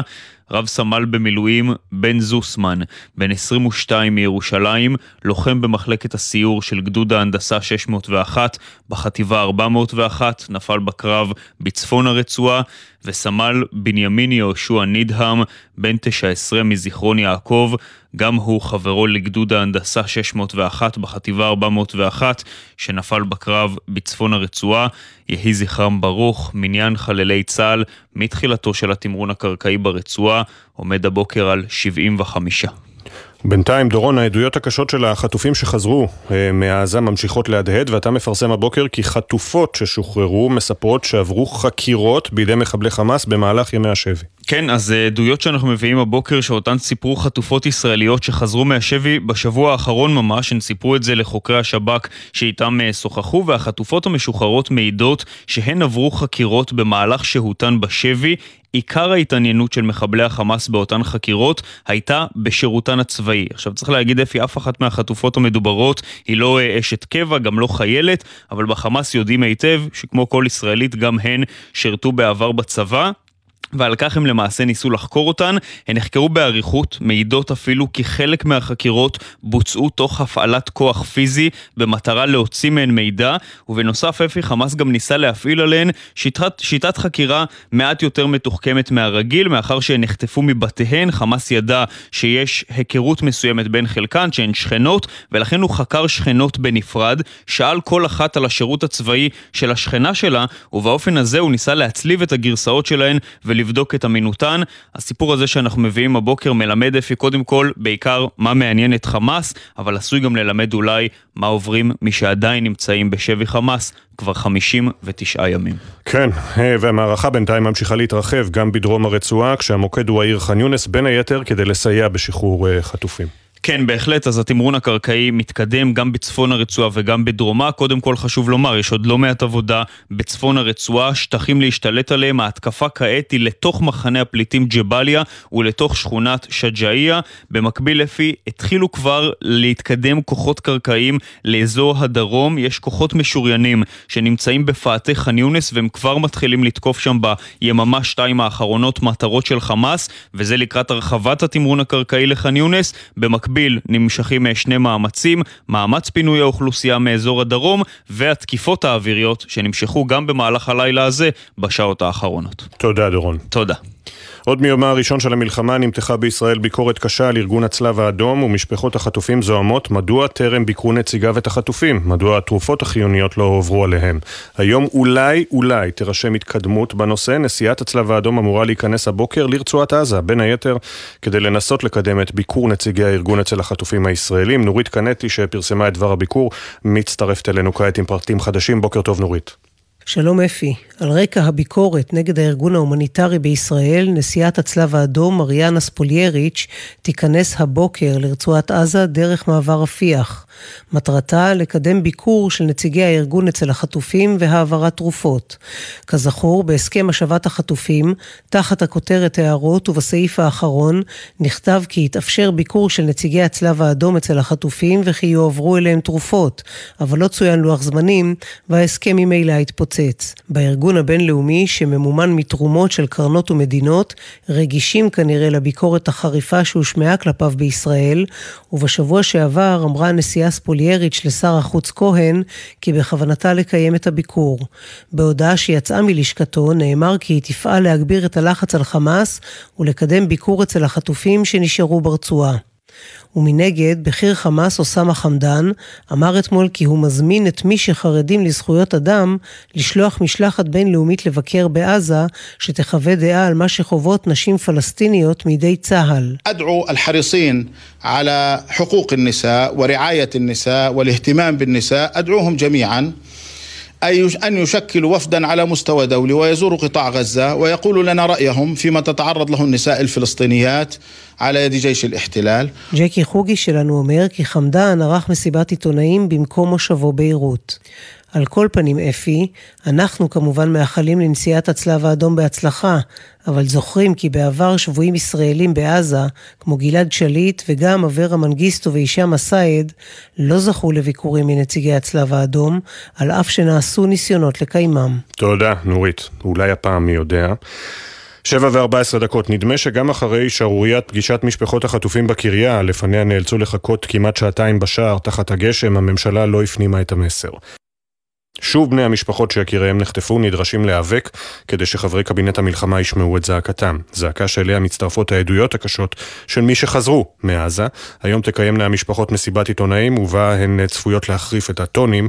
גל ג'רסי כתבנו מלווה את המשפחות. שלום גל. שלום אפי, בעוד העדויות המחרידות של המשתחררים משבי החמאס אה, מצטברות, אה, משפחות החטופים דורשות תשובות לגבי המשך פעילותה של ישראל להשבת החטופים שנשארו ברצועת עזה. מטה משפחות החטופים הוציא הודעה, לפיה הם דורשים פגישה עם קבינט המלחמה בהרכבו המלא. המשפחות דורשות שיצטרפו לפגישה גם השבים משבי החמאס, על מנת שיספרו לראש הממשלה, שר הביטחון ולשרים גנץ ואייזנקוט את החוויה האיומה מהשבי, ובכך ידגיש הדגישו את הדחיפות לפעולה מהירה להשבת כולם הביתה. עוד נכתב בהודעה, עדויות החטופים ששוחררו מעלות חרדה בקרב המשפחות, ולאור התעלמות קבינט המלחמה מדרישת המשפחות לפגישה, נשאלת השאלה, האם קבינט המלחמה עדיין מחויב לשחרור החטופות והחטופים? כך אפי אה, בהודעת אה, מטה המשפחות. לירן ברמן, שאחיו הקטנים זיו וגלי נחטפו מכפר עזה, סיפר לבוקר טוב ישראל, אנחנו לקראת ייאוש. כעס מצטבר, לא מדברים איתנו מהממשלה, לא מדברים איתנו מהצבא, עוד מעט 60 ימים של חוסר ודאות. אנחנו באמת אה, על סף ייאוש, אבל עדיין חזקים ועדיין נלחמים ולא נעצור לרגע. אנחנו רוצים שהקבינט ידבר איתנו, אנחנו רוצים שידברו איתנו על בסיס קבוע, אבל אנחנו מתחילים לאבד, לאבד את זה. מאז הוצגה הדרישה לפגישה, אמש רק שניים נענו לה, השרים בני גנץ וגדי איזנקוט, לתשובת ראש הממשלה ושר הביטחון, המשפחות עדיין מחכות. הבוקר בשעה 11 תקיימנה המשפחות מסיבת עיתונאים, במטרה להעלות את הלחץ הציבורי על בכירי הממשלה להיפגש איתן, ואם לומדים מקרה עבר אפי, רק לאחר מאבק תקשורתי מתיש, כל חברי הקבינט יעתרו לדרישת המשפחות, ותתקיים הפגישה המיוחלת. תודה גל, ומצטרפת אלינו אלה בן עמי, הבת של אה, רז ואוהד. רז חזרה ביום חמישי שעבר, אוהד עדיין אה, בשבי, כי הרי חמאס אה, שחרר בינתיים רק נשים וילדים. אלה, שלום, בוקר טוב. היי, hey, בוקר טוב. קודם כל, משתתפים בשמחתכם על חזרתה של אימא. מה שלומה? היא מתאוששת לאט לאט, לוקח קצת זמן. כמובן. כן. כמובן. אה, והיא למשל אה, תרצה להגיע לפגישה עם קבינט המלחמה, לספר על מה שעבר לה? כן. אנחנו... אנחנו נמצאים במצב מורכב, כי אימא שלי חזרה, אה, ואבא שלי לא. והיא מאוד כרגע נמצאת במצב שהיא מצד אחד מאוד צריכה את השיקום, היא חייבת את השיקום שהיא זקוקה לו, ומצד שני היא לא יכולה להרשות לעצמה לעשות את השיקום הזה, כי אבא שלי נמצא בעזה, והיא לא תהיה מוכנה לחיות ולהמשיך אה, את החיים שלה כרגיל עד שהוא יהיה כאן. כלומר, היא עוצרת הכל עכשיו עד שגם הוא יחזור. נכון, מהרגע שהיא הגיעה, היא מסתובבת עם השלט שלו, היא הולכת ומספרת לכל מי שהיא יכולה לספר. היא רצה מאוד לנאום בעצרת במוצאי שבת, אה, אבל אה, אנחנו לא הסכמנו, אז היא בעצם צילמה וידאו היא עושה הכל כדי שהוא יחזור והיא לא מתכוונת לוותר אה, וזה מצב מאוד מאוד מורכב כי ביחד עם זאת היא במצב רפואי אה, מסובך היא חזרה גם במצב רפואי יותר מסובך ואין לה, לה זמן לטפל בעצמה בעצם כי היא רק מתעסקת בו ואתם הילדים כמובן בדילמה הזאת בין אימא טפלי בעצמך לבין מבינים ורוצים שגם שאבא יחזור. נכון, כי, כי בעצם אני מבינה שהכוח שלה כרגע הוא יותר גדול משלנו. אני עשיתי את המלחמה הזאתי, אה, אני בקרב הזה כבר כל הימים האלה, כבר במשך חודשיים. אבל אני מבינה שכרגע בתור אימא שלי, שהיא חוותה את זה והיא חזרה משם, אז הכוח שלה הוא הרבה יותר גדול אה, לנסות באמת להוציא אותה משם. כמובן. אה, דיברתם איתה על מה שעבר עליה בחמישים הימים שם? ניסינו לדבר, היא מתקשה לשתף, אה, היא משתפת המון על איך היא מרגישה, פחות פיזית על התנאים שהיו שם, אבל היא חזרה נורא רזה ונורא חלשה, ואני חושבת שאפשר ללמוד מזה המון. אה, אני חושבת שגם מהפחד שלה לשתף אפשר ללמוד. יש הרבה סימנים שמעידים על מה שהיא עברה שם, אה, ו- וזה נראה חוויה מאוד מאוד קשה ונוראית. וזה אה, באמת נוראי גם כשאתם לא המשפחה היחידה שקיבלה שמחה גדולה עם חזרת אה, אימא, אה, ילד, ילדה, אב, אימא, אב, אימא, בת, אבל האב נשאר מאחורה, האב או הסבא. איך את, אתם מחזקים, איך, אני מניח, המשפחות אחת את השנייה? נכון, אנחנו בכלל, מהשבוע הראשון שהוקם המטה, נהיינו... משפחה מורחבת של כל המשפחות, ככה אני קוראת לזה, כי אנחנו כבר מכירים אחד את השני, ואנחנו יושבים ביחד בכיכר, ואנחנו יושבים ביחד במטה, אה, וכל אחד שחזר זה שמחה ענקית בתור משפחה. זאת אומרת, אה, אימא שלי הרי חזרה בפעימה השישית, אה, ולפניה היו חמש פעימות, ובכל פעימה הייתי באמת באופן כנה מאושרת. כי ראיתי משפחות ש... שאני אוהבת ושאני מחוברת אליהן, מקבלות את היקירים שלהן בחזרה. אה, וכל אה, אחד שחזר הוא באמת משמעותי וזה עולם ומלואו. אבל ביחד עם זאת באמת אה, הסיטואציה שכרגע נראה שאנחנו לא מתקרבים לשחרור החטופים שנותרו שם, וזה גם הסיטואציה שדאגנו ממנה לפני זה, שאם תיגמר הפסקת האש, אז כל מי שנשאר שם פשוט יישאר שם, ואנחנו לא נראה אותם שוב. ואנחנו נמצאים כרגע בפחד היום וזה סיוט נורא, ובמקום אה, לסיים אותו כמה שיותר מהר, הוא פשוט מתמשך ומתמשך.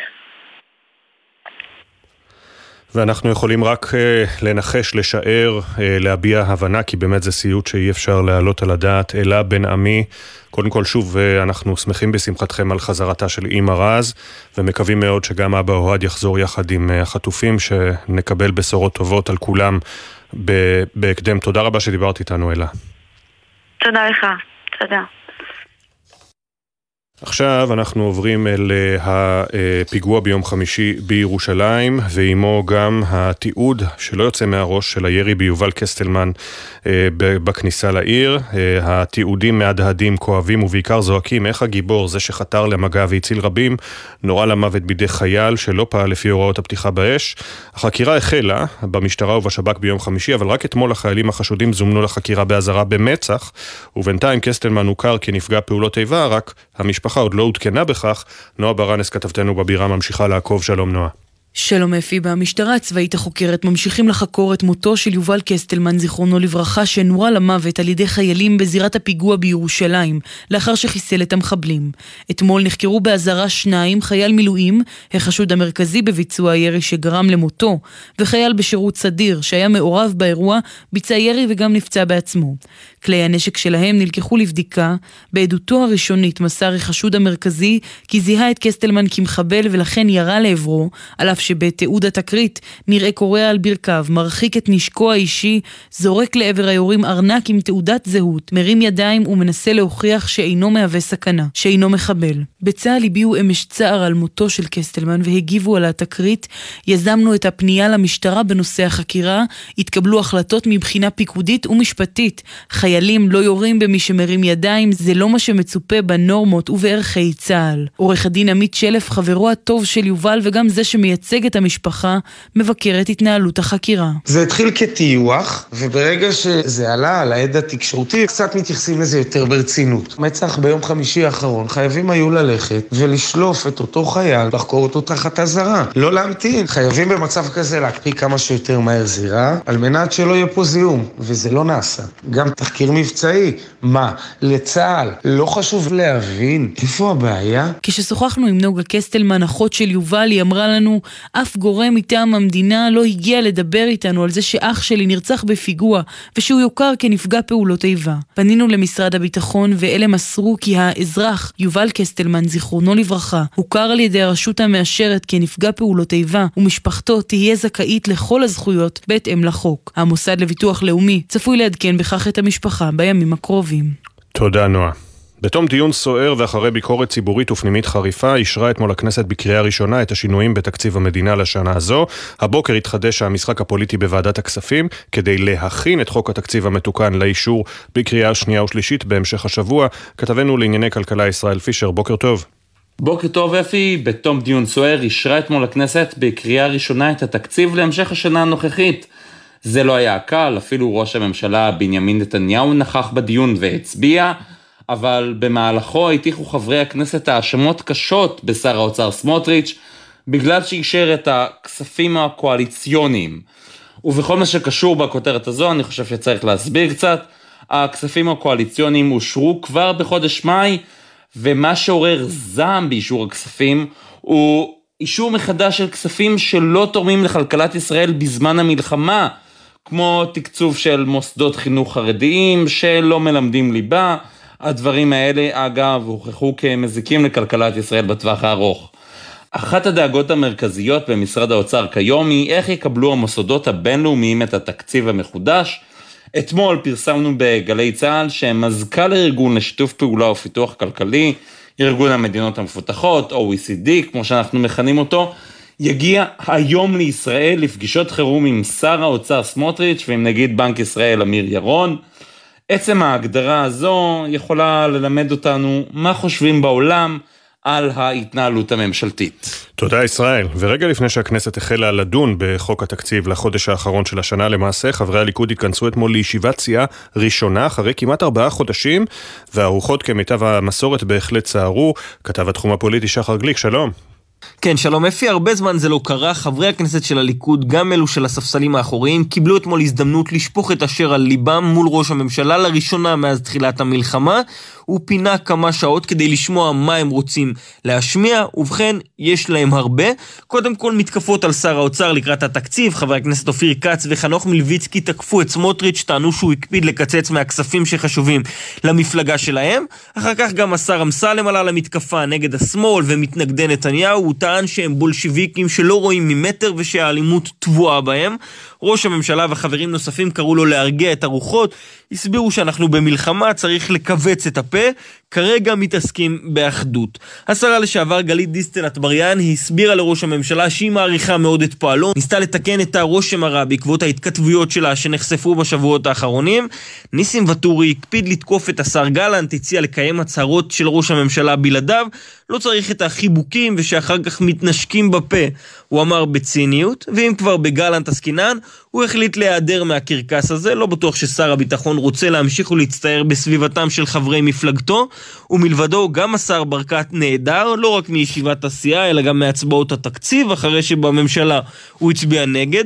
הסיבה, במשרד שלו קיצצו רבע מיליארד שקלים, וזה העלה לו את הסעיף.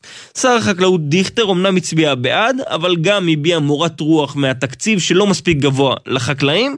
נאמר אפי, אנחנו כבר מכירים את הרוטינה הזו, כמו בכל תקציב, כולם עושים שרירים כדי לשנות סעיפים עד לרגע האחרון, אבל לפחות כרגע לא ידוע על איזשהו מכשול משמעותי שעלול למנוע באמת מהתקציב הזה לעבור באופן סופי בשבוע הבא. תודה, שחר. 727 מצטרף אלינו שר העלייה והקליטה אופיר סופר ממפלגת הציונות הדתית. שלום לך, בוקר טוב. שלום לפי. אה, קודם כל אני מניח שאתה רוצה לדבר בוודאי על המבצע הקרקעי, הבוקר גם קיבלנו את הבשורה המרה על נפילתם של עוד שלושה אה, לוחמים, אתמול בעזה רב סמל במילואים נריה שער, רב סמל, אה, ב... רב סמל מתקדם במילואים נריה שער, רב סמל במילואים בן זוסמן וסמל בנימין יהושע נידם, יהי זכרם ברוך. שלום, אני בוודאי רוצה לדבר בעיקר על המבצע הקרקעי. בעיקר להזכיר לכולנו שאנחנו נמצאים באחת uh, מהמלחמות היותר משמעותיות שמדינת ישראל עברה ועוברת. Uh, והדבר הכי חשוב כרגע והכי מרכזי כרגע זה uh, לנצח במערכה. אנחנו עוברים ימים לא קלים, כפי שהזכרת את האובדן של שלושת הלוחמים הבוקר, בהם אנשי מילואים וסדירים. מצטרפים לזה גם כן רצף הפיגועים והאירוע הקשה שעברנו ביום חמישי. אה, כל הדברים האלה בעיקר, בעיקר מחייבים אותנו אה, לנסות להסתכל על העיקר ולהתמקד בעיקר, ובעיקר כשאני אומר בעיקר זה מה שמאחד אותנו וזו אה, המטרה בצדקת הדרך. מדינת ישראל מתמודדת עם לחצים בינלאומיים. התחלנו עם מכה מאוד מאוד קשה שמעולם לא חטפנו כמוה. וצריך לומר שצה"ל, למרות האבדות הקשות, עובד בצורה מדהימה. אה, ומצוינת.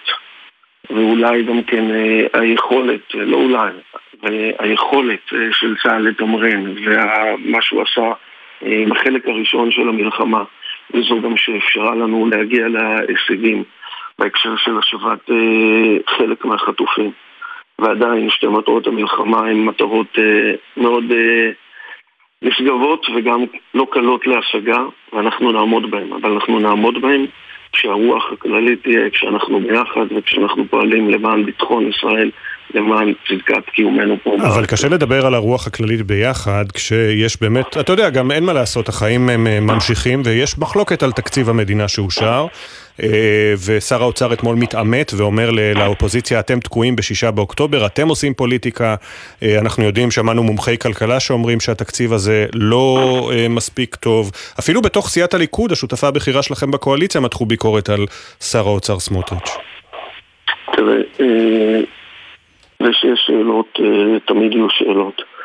ואפילו, אני לא זוכר מי הכתב שתיאר את הדרך ואמר, דיבר על רוטינה חוזרת בהקשר של שר כזה, מנסה להגיע להישגים כאלה ואחרים. אני רוצה לומר לך שאני אה, במהלך שבוע שעבר, טרום ישיבת הממשלה, ניסיתי לברר ככה מה גודל הדלתא בינינו לבין אה, כחול לבן, לבין המחנה הממלכתי. אה, בעיניי, אני חושב שיכלנו להתגבר אה, במאמץ נכון ולצמצם את הדלתא ליותר. לצערי זה לא קרה וזה לא צלח. ועדיין, אני רוצה לומר שרבים מהכספים המכונים קואליציוניים הולכים למשימות, והיטיב לכתוב על זה דני זמיר, יושב ראש מועצת המכינות הקדם צבאיות, ויושב ראש מרכז אה, יגאל אלון. ודיבר על כך שבעצם חלק, חלק נכבד מהכספים הקואליציוניים הולכים לגרעינים המשימתיים, הולכים לבחינות הקדם צבאיות אבל עכשיו השאלה היא, והמחלוקות כנראה יישארו, ותמיד יישארו, ואני לא אומר שאנשים... כי יש מחלוקות על uh, חשיבות התקציב עכשיו אומר... אה, למשרד המורשת ולמשרד המסורת ול... אני אומר לך, אני אומר לך שהרגשתי לא בנוח עם הדיון שהתנהל אתמול, עם האווירה שהתנהלה. כי אה, כשאתה נמצא בכנסת, ובו בזמן אתה מנסה לחוות, או מנסה לחשוב מה עוברים על לוחמינו ומה, והאם הפיליבסטר הוא פיליבסטר, אתה יודע מה, אני לא רוצה להאשים את אף אחד מהצדדים. שורה תחתונה, ככנסת ישראל, אה, אירוע כמו אתמול בערב הוא לא אירוע מוצלח בעת מלחמה. אנחנו שומעים עוד ועוד עדויות גם על אה, מערכת יחסים מתוחה מאוד בין ראש הממשלה לשר הביטחון. בישראל היום מספרים היום שיש איחורים אה, מופגנים לישיבות, אה, לישיבות התייעצות ויש ויכוחים על סיורים בעזה וכמובן שמענו את ראש הממשלה במוצא שאומר הצעתי לשר הביטחון להופיע ביחד, הוא בחר לעשות מסיבת עיתונאים בנפרד. אנחנו, אתה יודע, אזרחי ישראל, אתה שר בממשלה, זה קצת מדאיג שראש הממשלה ושר הביטחון אה, נמצאים במתיחות בימים שכאלה. אני רוצה לומר לך שאחד הדברים שאני יותר שמח עליהם, אה, וזה למרות שאתה יודע שאנחנו ויתרנו על הנציגות שלנו אה, באותו קבינט מלחמה, ויכול להיות שבהיבטים מסוימים אנחנו משלמים איזשהו מחיר שהוא לא רלוונטי באירוע הזה. באירוע הזה מה שרלוונטי זה שקבינט המלחמה יחסית, כאורגן אחד, מתפקד בצורה מעולה. האם יש מתחים מסוימים, האם יש חילוקי דעות, כמה נבחר לעסוק בהם אה, וכמה נבחר להעצים אותם, אני חושב שלי, כשר בממשלה, אבל גם לך אפי, וגם לאחרים בתקשורת יש תפקיד. וזה קשור קצת לדברים שאמרתי לפני כן, אני לא אומר את זה כביקורת, אני אומר את זה מה אני אומר לעצמי. וכן, זה להציג את המשותף ולהציג את העבודה הטובה. ואני חושב שקבינט המלחמה מנהל את המלחמה בצורה מאוד עניינית, בצורה מאוד טובה יש סוגיות שהן לא קלות על הפרק.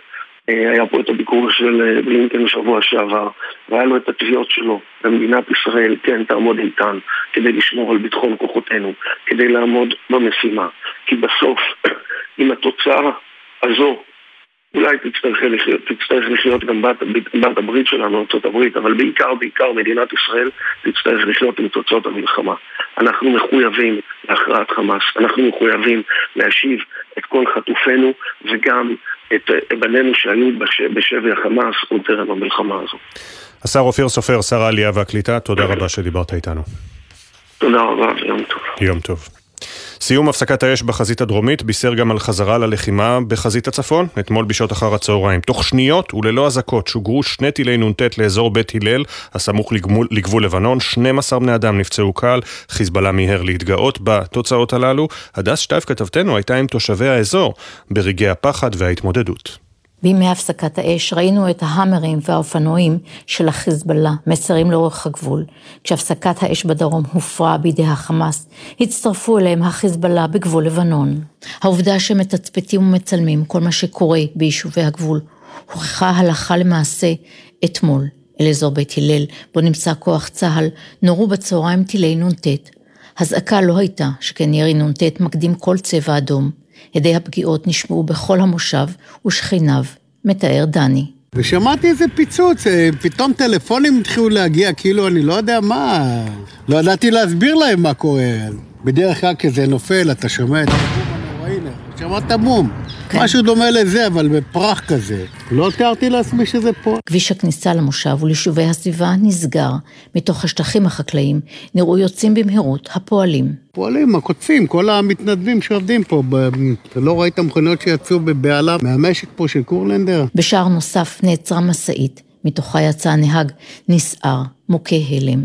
כך סיפר. פתאום היה שתי בומים, פטריית עשן, טראומה, טראומה, ויש שם פצועים. וזה לא נעים. וקצת עצוב שאנחנו אלה שצריכים להתחבות במגונים, ולא הם, אחרי דבר כזה, צריכים להתחבות בתוך מגוניות. זה באמת עצוב. ג'ני קשוב, ראתה אותו מרחוק, ניגשה אליו וניסתה להרגיעו. פשוט היה צריך רגע לכוס מים, לכוס קפה, לאוזן, לאהבה, להרגיע, וזה מה שהוא מקבל. הנהג שנרגע מעט, תיאר מה ראה. היה שם בחור שהתעלב ברצפה ומשכנו אותו, אבל אחר כך הוא היה בסדר. כוחות צה"ל השיבו כל אותה העת בירי ארטילרי אל עבר הכפר הלבנוני, ממנו נורו הטילים. 12 בני אדם נפצעו קל, בעיקר מרסיסים מהירי הזה. החיזבאללה מיהרו להפיץ תמונה של פגיעת הטיל, כפי שצולמה מרחוק על ידם, מה שמלמד על האח הגדול כאן בגזרה. מפרטי הפגיעה אפשר לומר הבוקר, נס גדול היה פה. בהחלט. נשיא ארגנטינה הנבחר חווייר מילי הוא אישיות לא שגרתית בלשון המעטה, מי שגורם לדונלד טראמפ להיראות לידו אה, מתון, הוא זה שיוביל את אחת משתי המדינות המשפיעות באמריקה הלטינית. ביום ראשון הקרוב הוא יושבע לתפקידו, ועתה כתבנו המדיני יניר קוזין מדווח הבוקר ששר החוץ אלי כהן יצא להשבעת אה, נשיא ארגנטינה ויעמוד בראש משלחת שבה יהיו גם בני משפחות אה, חטופים. שלום יניר. שלום שלום אפי, בוקר טוב. כן, לא מעט אה, נאמר ונכתב על נשיא ארגנטינה הנכנס חוויאר מילי, אדם שהודיע שיבטל כמעט את כל משרדי הממשלה, כולל הביטחון והאוצר, ויבטל את הבנק המרכזי של ארגנטינה, ועוד שורה של פעולות המוגדרות פופוליסטיות, אבל מלבד זו, הוא אוהד גדול של ישראל. אגב, החיבור הזה בין פופוליזם לאהדת ישראל בעולם לא קורה רק בארגנטינה, אולי נבדוק את זה מתישהו, אבל זה המצב, אנחנו שמחים על כל מנהיג של מדינה גדולה שתומך בישראל, ולא רק זה, ביום ראשון הוא יושבע לתפקיד, לתפקיד ושר החוץ אלי כהן, כפי שאמרת, צפוי להמריא להשתתף בהשבעה, אבל זו לא רק השתתפות פסיבית, אה, ספי, אה, אפי, כהן, כהן, כפי שעשה בכל הנסיעות מאז תחילת המלחמה, ימריא עם קבוצה של נציגי משפחות החטופים, וחבייר מילי, הנשיא הנכנס, צפוי לפגוש אותם ביום ההשבעה עצמו, כלומר כמה שעות אחרי שייכנס לתפקיד, אחת הפגישות הראשונות שלו תהיה עם משפחות החטופים. נזכיר, יש לא מעט יוצאי ארגנטינה בקיבוצים בעוטף. גורמים במשרד החוץ אמרו לנו שהוא אף צפוי להדליק איתם נר חנוכה. לא שזה מפתיע, לאחר שהביקור הראשון של מלאי היה באוהל, הציון של הרבי מלובביץ', רגע לאחר שזכה בבחירות. אגב, הנסיעה הזאת מתקבלת גם בביקורת מסוימת בתוך הליכוד. גורמים בליכוד טעו האם שר החוץ צריך לנסוע לנסיעה שתארוך כמה ימים. מטעם שר החוץ אה, כהן נמסר שארגנטינה חשובה והנסיעה ארוכה רק בגלל המרחק בין שתי המדינות וזאת אה, הסיבה להתארכות הנסיעה הזאת. כך או אחרת, ביקורים של משפחות חטופים, אה, ספי, אפי, נו מה יהיה? משפחות חטופים. כן, כן. משפחות חטופים מעוררות הד גדול שמפעיל לחץ בינלאומי, יש לך חשיבות גדולה, אף, אף יותר ביבשת הזאת, יבשת אמריקה הדרומית, שם הביקורת כלפי ישראל רווחת מאוד ברוב המדינות, ואילו בארגנטינה זה צפוי להשתנות. מה שבטוח, נקווה שזה יסייע במטרה הגדולה באמת, להביא את החטופים כמה שיותר מהר הביתה. כל מה שיכול לסייע כמובן זה אה, חשוב. תודה רבה, יניר. תודה. 7.38 ועוד חצי דקה הכותרות. הותרו לפרסום שמותיהם של שלושה חללי צה"ל שנפלו בקרבות ברצועה. רב סמל מתקדם במילואים נריה שייר, בן 36 מיבנה, לוחם בחטיבה 55 לצנחנים. הוא נפל בקרב במרכז רצועת עזה. רב סמל במילואים בן זוסמן, בן 22 מירושלים. וסמל בנימין יהושע נידהם, בן 19 מזיכרון יעקב, לוחמים בחטיבה 401 בחיל ההנדסה הקרבית. הם נפלו אתמול בקרבות בצפון הרצועה. הודעות נמסרו למשפחותיהם. בני משפחות החטופים דורשים שקבין, שחברי קבינט המלחמה ייפגשו עמם וישמעו את העדויות הקשות של החוזרים מהשבי. ב-11 לפני הצהריים יכנסו מסיבת עיתונאים בנושא. אלה בן עמי שאביה אוהד עדיין חטוף ואימה רז שוחררה מהשבי בפעימה השישית ומעוניינת להשתתף בפגישה שכזו, אומרת לבוקר טוב ישראל, אימא במצב לא טוב ומסרבת להשתקם עד שאבא יחזור. היא חייבת uh, את השיקום שהיא זקוקה לו, ומצד שני היא לא יכולה להרשות לעצמה כי אבא שלי נמצא בעזה. היא משתפת המון על איך היא מרגישה, פחות פיזית על התנאים שהיו שם, אבל היא חזרה נורא רזה, ואני חושבת שאפשר ללמוד מזה המון. החטופות הישראליות ששוחררו מהשבי בעזה מעידות כי מחבלי חמאס חקרו אותן במהלך שהותן בשבי, כך פרסם בבוקר טוב ישראל כתבנו לענייני צבא וביטחון דורון קדוש. במוקד החקירה עמד שירותן בצבא, חלקן אף מעידות שהחקירות בנושא בוצעו תוך הפעלת כוח פיזי כדי להוציא מהן מידע. ועדת הכספים של הכנסת תדון היום בתיקון לתקציב המדינה לשנת 2023 לקראת אישורו בקריאה שנייה ושלישית בהמשך השבוע. אמש אושר התקציב בקריאה ראשונה בכנסת ברוב של 59 תומכים. חברי המחנה הממלכתי הצביעו נגד, שר הכלכלה ניר ברקת ושר הביטחון יואב גלנט מהליכוד נעדרו מההצבעה. שר העלייה והקליטה אופיר סופר ממפלגת הציונות הדתית התייחס בבוקר טוב ישראל לעימותים סביב התקציב. הרגשתי לא בנוח עם הדיון שהתנהל אתמול. מנסה לחשוב מה עוברים על לוחמינו ומה והאם הפיליבסטר הוא פיליבסטר, אתה יודע מה, אני לא רוצה להאשים את אף אחד מהצדדים. שורה תחתונה, ככנסת ישראל, אירוע כמו אתמול בערב הוא לא אירוע מוצלח בעת מלחמה. עדכוני תנועה לנהגים מגלגלצ, כביש 6 צפונה עמוס מבן שמן לכיוון נחשונים, בכביש 6 דרומה יש עומס תנועה ממחלף בקה עד אייל, כביש גהה צפונה עמוס מגן רווה עד מחלף גבעת שמואל. מזג האוויר, הטמפרטורות תהיינה גבוהות מהרגיל לעונה. נצא לכמה הודעות ואז מאמינות לך עם תנאים. האם בעולם מתחילים להכיר באלימות המינית של חמאס ב-7 באוקטובר? שירה שפי כתבתנו עם הקולות לקראת הדיון באו"ם. מיד חוזרים. בחסות זאפ, המזמינה אתכם לרכוש ישירות מהאתר אוזניות איירפודס של אפל ב-439 שקלים, ועוד עשרות אלפי מוצרים במחירי זאפ ובקנייה ישירה. בחסות הפניקס סמארט, המעניקה שלושה חודשים מתנה וגם שלושה חודשים דחייה בתשלום הביטוח המקיף לרכיב. כוכבית 5432, כפוף לתקנון, הפניקס חברה לפיתוח בע"מ. בחסות אייס, המציע לכם ללבוש עוד שכבה מעל הסוודר שמעל הפוטר, או להתחמם ממפזר חום שבמבצע ב-69 שקלים. אייס.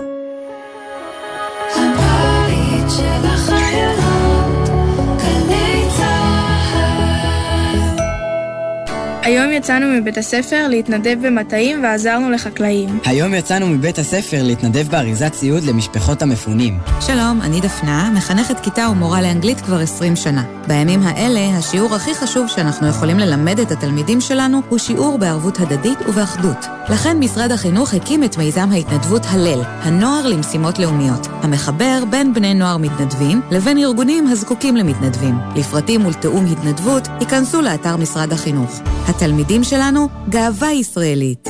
מצבים של חרדה, מתח וטראומה עלולים להגביר תופעות של אלימות במשפחה, והם עלולים גם לדחוק הצידה את הטיפול בעצמנו. אם נפגעתם מאלימות פיזית, מילולית, מינית או כלכלית, אנחנו במשרד הרווחה והביטחון החברתי כאן בשבילכם. אל תדחו את הפנייה לסוף המלחמה. התקשרו 118 בכל שעות היממה. משרד הרווחה והביטחון החברתי. אקדימה, לימודי המשך בר אילן. באתר אקדימה ריכזנו למענכם יותר מ-200 קורסים, לימודי תעודה והכשרה. אתר חדש, מתקדם ונוח לחיפוש. זה המעט שיכולנו לעשות כדי שתוכלו להמשיך להתפתח כאנשי מקצוע, כמנהלים, כאנשים. גם בימים אלה. אקדימה, לימודי המשך בר אילן. חפשו בגוגל. אקדימה. עכשיו בגלי צה"ל, אפי טריגר, עם בוקר טוב ישראל. 7.43, אתמול עליית מדרגה במערכה של החות'ים בים סוף. חוזרים אליך, דורון קדוש, כתבנו הצבאי. כן, אפי, אז החות'ים למעשה מממשים איום מפורש ופומבי שלהם, אלא שאירועי היממה האחרונה עלולים לייצר כאן תעודה בינלאומית לפעולות של החות'ים, אולי גם הנאה לפעולה אזורית נגדם, כך לפחות אה, מקווים בישראל, כי מה שהם עשו אתמול זה כבר פעולות שצריכות להדליק לא מעט נורות אדומות בעולם כולו, תקיפה של שתי ספינות מסע באמצעות טילים, אחת מהן ספינה גדולה בבעלות בריטית שנפגעה באופן קשה, משדרת אותות מצוקה, יש כבר מים שהחלו לחדור אליה וסכנה שהיא מתחילה לטבוע. צריך להדגיש אפי, זו ספינה ללא שום קשר לישראל, היא לא בדרך לישראל, אין עליה סחורות ישראליות וגם לא אנשי צוות ישראלים, היא אפילו לא בבעלות חלקית ישראלית. הספינה השנייה שהותקפה אתמול, כן יש לה איזושהי בעלות חלקית עקיפה של איש עסקים ישראלי, היא נפגעה באופן הרבה יותר קל, המשיכה להפליג לחוף מבטחים. בישראל לפי מנסים לאותת כאן לעולם, יש כאן סכנה לחופש השיט הבינלאומי, לנתיבי הסחר העולמיים. זה צריך להטריד כמובן את ארצות הברית, את המדינות באזור, את מצרים. שעלולה להיפגע כתוצאה מהכנסות של תעלת סואץ, אם חברות סחר יחליטו שהן מסיטות נתיבי שיט, ואולי גם זו הסיבה שאנחנו עדיין לא רואים שום תקיפה ישראלית ישירה נגד החות'ים, כי יש כאן רצון לייצר קואליציה אזורית ועולמית, כמובן להפנות את האצבע לאיראן, שהיא זו שמחמשת, מממנת, מכוונת ומעניקה את היכולות למיליציה החות'ית בתימן. תודה שוב דורון. תודה. ועכשיו אל אה, החשיפה של עיתון דה מרקר הבוקר, צריך לקרוא כדי להאמין, וזה מבוסס על מחקר של אה, צמד פרופסורים לענייני כלכלה מאוד מאוד אה, נחשבים בארצות הברית. משקיעים, על פי הממצאים שלהם, משקיעים ביצעו עסקאות חריגות בוול סטריט לפני 7 באוקטובר, וגרפו מיליוני דולרים בזכות קריסת מניות בישראל עקב הטבח, מה שנקרא שורט על השוק הישראלי כולו. הממצאים של החוקרים מלמדים כי מי שביצע את עסקאות השורט ב-2 באוקטובר היה משוכנע ברמת ודאות גבוהה מאוד שמשהו גדול ורע עומד לקרות בישראל. עידו באום מביא את פרטי המחקר הזה, כאמור בדה מרקר. אנחנו עם הדוקטור אודי לוי, לשעבר ראש יחידת אה, צלצל ללוחמה כלכלית במוסד. שלום לך, בוקר טוב. בוקר טוב. כמעט נשמע כמו מדע בדיוני, אבל בעולם הכלכלה, בעולם האכזרי של עסקאות שורט, יכול להיות שהיה פה משהו. קודם כל, אה, להגיד שאני מופתע, אז אני לא מופתע. Mm. ואני אספר משהו שאני חושב שזו פעם ראשונה שמסופר. אחרי ה-11 בספטמבר, אחרי הפיגוע הנורא במגדלי התאומים, מספר חודשים אחרי זה אנחנו חשפנו שהתבצעה פעולה מאוד דומה בוול סטריט ומישהו גרף עשרות מיליוני דולרים. אנחנו גם חשפנו שאירוע דומה היה בפיגוע בספרד ברכבות ומבחינתנו זו הייתה דרמה משום שחשבנו שאולי עלינו על איזשהו כלי גם לאתר מגה פיגועים בעתיד. אנחנו עירבנו בזה את עמיתינו האמריקאים ולצערי הרב אנחנו נזרקנו בבושת פנים ואפילו הוזהרנו שלא שלא נעלה את הקונספציה הזאת אה, על הפרק, כי יש בה כדי לפגוע בצורה דרמטית בכלכלה האמריקאית.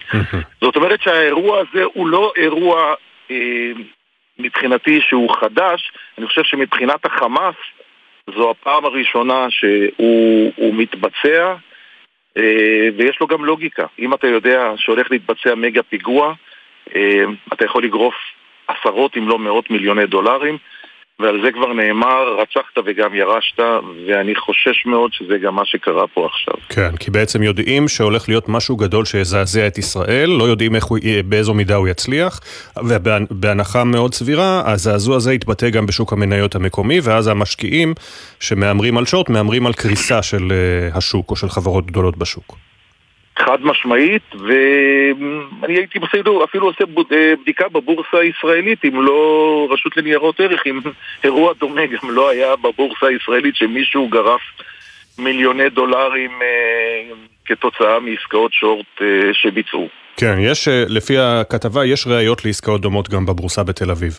אה, זה אומר שגופים, שדיברנו גם בשיחה קודמת שלנו, דוקטור אודי לוי, על הכלכלה שמאחורי ארגוני הטרור, זה אומר שהמידע על המתקפה כנראה הגיע, או הועבר בכוונה תחילה, לאותם גופים כלכליים שמממנים את חמאס, כדי שיצליחו לגייס מזה גם כסף. אני חוזר ואומר, אה, ואמשיך לחזור ולומר, המערכת הכלכלית היא המערכת הכי קריטית בארגוני טרור. אמנם אנחנו מתעלמים מזה, אנחנו שמים את זה בתחתית שרשרת ה... הטיפול שלנו והחשיבות שלנו, אבל המערכת הזאת היא הכי הכי חשובה. ולכן אין לי ספק שבספקות שגורמים אה, בהנהגת החוץ שמנהלים את המערכת הכלכלית ידעו על הסיפור הזה, הם גם מימנו אותו, אה, סיפור כזה מחייב העברות תקציבים מאוד מאוד גדולות אה, לטובת הפעילות. אה, ופשוט אנחנו, ואנחנו ולצערי הרב גם העולם כולו, אנחנו לא מטפלים במערכת הכלכלית הזאת. שיש לה משקל עצום במערכה מול ארגוני הטרור. ולמה לא מטפלים בזה לדעתך? אנחנו מבין, מבינים שגם אה, יחידת צלצל כבר לא כתמול שלשום אחרי שעזבת. אה, כן, קודם כל זה לא קשור אליי אישית, אבל יחידת צולצל אה, פורקה בפועל למעשה ב-2000, בתחילת 2016, והיא התפצלה לכל מיני, אה, לכל מיני דברים. לא מטפלים בזה כי זה סוג של לחימה שהוא שונה במהותו מלחימה שמתבצעת על ידי ארגוני מודיעין וארגוני ביטחון. זה סוג אחר לחלוטין. לצערי הרב אין בו, אין בו גם גלורי, ולכן גם hmm. פחות אוהבים אוהבים, אה, אוהבים לגעת בו. אה, הוא דורש גם אה, מודיעין מיוחד וגם אנשים מיוחדים.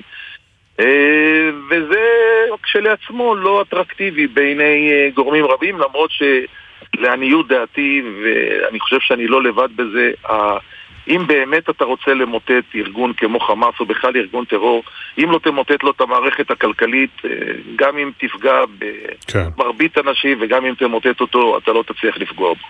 הדוקטור אודי לוי, לשעבר ראש יחידת צלצל ללוחמה כלכלית במוסד, תודה רבה שהצטרפת אלינו. בוקר טוב. עשרה לשמונה, אולם 315 בבית המשפט המחוזי בירושלים מתמלא עוד שעות אחדות מחדש עם חזרת הדיונים במשפט נתניהו, אחרי הפסקה של חודשיים בצל הלחימה. כתבתנו לענייני משפט תמר שונמי, שלום. שלום אפי, כן, הדיונים במשפט נתניהו התחדשו הבוקר בבית המשפט המחוזי בירושלים. זה קורה כחלק מחזרה לשגרה כמעט מלאה במערכת המשפט. שר המשפטים יריב לוין הורה על סיום מצב החירום, למעט במקרים חריגים. כמובן, יש אפשרות לבקש לדחות דיונים, למשל אם אחד הצדדים משרת במילואים. אבל במשפט נתניהו ממשיכים היום היכן שהפסיקו רק לפני חודשיים, בצל המלחמה. עדויות החוקרים בתיק 4000, תיק בזק וואלה, וכל זה כשסיום פרשת התביעה כבר נראה באופק.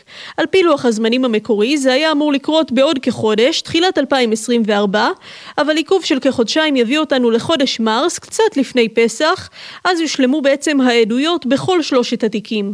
לאחר מכן יינתן כנראה זמן להיערכות לפרשת ההגנה, אותה יפתח נאשם מספר אחת, ראש הממשלה בנימין נתניהו. אבל הפרק החדש והמשמעותי הזה, עדיין אין מועד ידוע. תודה, תמר. הערב במטה האו"ם בניו יורק התכנס דיון מיוחד שיעסוק באלימות המינית של חמאס נגד נשים בשבת השחורה. לדיון יצאה משלחת ישראלית עם ההסתדרות הציונית העולמית וארגון שזור. כתבתנו שירה שפי שמעה מחברות המשלחת את הביקורת החריפה על האו"ם ובייחוד על ארגון הנשים שלו. זה מתחיל בהכרה בעל פה, בהצהרות, שיש להם ערך מאוד מאוד משמעותי, וזה ממשיך גם במעשים. זה פצע שאנחנו אף פעם לא, אף פעם לא נשכח אותו. זה כמו מסכה שהתגלתה. אף אחת מנשות המשלחת הישראלית למטה האו"ם בניו יורק לא מגיעה אליה בלב שלם. אחרי שתיקה ארוכה של ארגון הנשים של האו"ם, איילת רוזין, לשעבר מנכ"לית הרשות לקידום מעמד האישה, מצננת גם את להבות ההתלהבות הנמוכות מהודעת הגינוי שפרסמו רק לפני ארבעה ימים. באיחור של חודשיים, כן, יש אה, אה, אמירה, את המילה אה, קונדם, זאת אומרת, אנחנו ממש אה, מגנים. יופי. אבל מה בעצם אומרים שם? ועדת חקירה שקשה לדמיין אה, ועדה שהיא יותר אה, אנטישמית ומוטית, אז אה, סליחה שלא התלהבתי. אך גם אם לא בחיוך רחב, לאולם הדיון הן ייכנסו. על חבל דק, בין הצורך בתמיכה בינלאומית לתחושת בגידה, לילי בן עמי, מנכ"לית ארגון מיכל סלע, מתכוננת לנצל את ההזדמנות להמשך המאבק. יהיו עדויות שהולכים אה, לחשוף עדויות קשות. הציוץ הזה שה-UN Women הוציאו, איזושהי סנונית אה, משמעותית ראשונה, צריך להמשיך אה, לנסות להפעיל עליהם כל לחץ, גם אם זה אומר למנוע מהם קבלת תרומות, או בכל אמצעי אחר, כדי באמת לגרום למטוטלת שלהם לזוז לכיוון שלנו. ברחבי העולם כלי תקשורת מתחילים להתייחס גם הם לפשעים המגדריים שנחשפים. בזמן שהחקירה בארץ נמשכת וגם חודשיים אחרי הטבח, עדויות חדשות יוצאות לאור. The women we saw were not just killed, they were cruelly, cruelly mutilated. in many parts of their bodies. דיון כמו זה שהתכנס הערב, משוכנעת מורן זר קצנשטיין, מייסדת תנועת בונות אלטרנטיבה, הוא חלק ממנוע הסברה ישראלי בכלל המלחמה. לא רק בנוגע לפשעים נגד נשים. שזה רגע נקודת פתיחה להגדיל רגע את השיח ולעזור בעצם להסברה הכללית של מדינת ישראל. לפרוץ את האקו צ'יימבר, שזה כבר מתחיל לקרות, של אה, תיבת התעודה של נשים יהודיות וישראליות שכבר איתנו. אנחנו הולכות לראות עוד אה, כתבות כאלה, זה יהיה פתח לזה שיש סיפורים רחבים יותר. להגיד אה, אנחנו מחרימים או מחרימות, זה הפתרון הקל. זה הרגע להכות בברזל החם, הן אומרות. לסתום את האף ולהניח בצד תחושות עלבון או נטישה. לא הגעתי עבור עצמי, מספרת לילי, חדורת מטרה. אנחנו לא יכולים להרשות לעצמנו לוותר על אף אחד. את לא יכולה להיות צודקת בתוך ריק, השיטה הזאת לא תעבוד. המחיר שאנחנו עלולים במדינת ישראל לשלם הוא יקר מדי. הערב הדיון באו"ם, אנחנו כמובן נעקוב אחריו. התקווה הייתה עד הרגע האחרון שהמנגינה שלו לא תפסיק. בסוף השבוע, משפחתו של גיא אילוז, זיכרונו לברכה, התבשרה שנרצח ושגופתו מוחזקת בידי חמאס. אילוס, בן 26 מרעננה, נחטף מהמסיבה ברעים, מסיבת נובה. כבר בגיל שבע החל לנגן בגיטרה, וזה היה מקומו הטבעי, גם כשעבד כטכנאי קול של להקת היהודים, של מתי כספי, שלום חנוך וענקים נוספים. כתבת התרבות גיא רימון שוחחה עם האומנים שליוו אותו ומספרים עד כמה אהב לנגן וכמה גם אהב את החיים.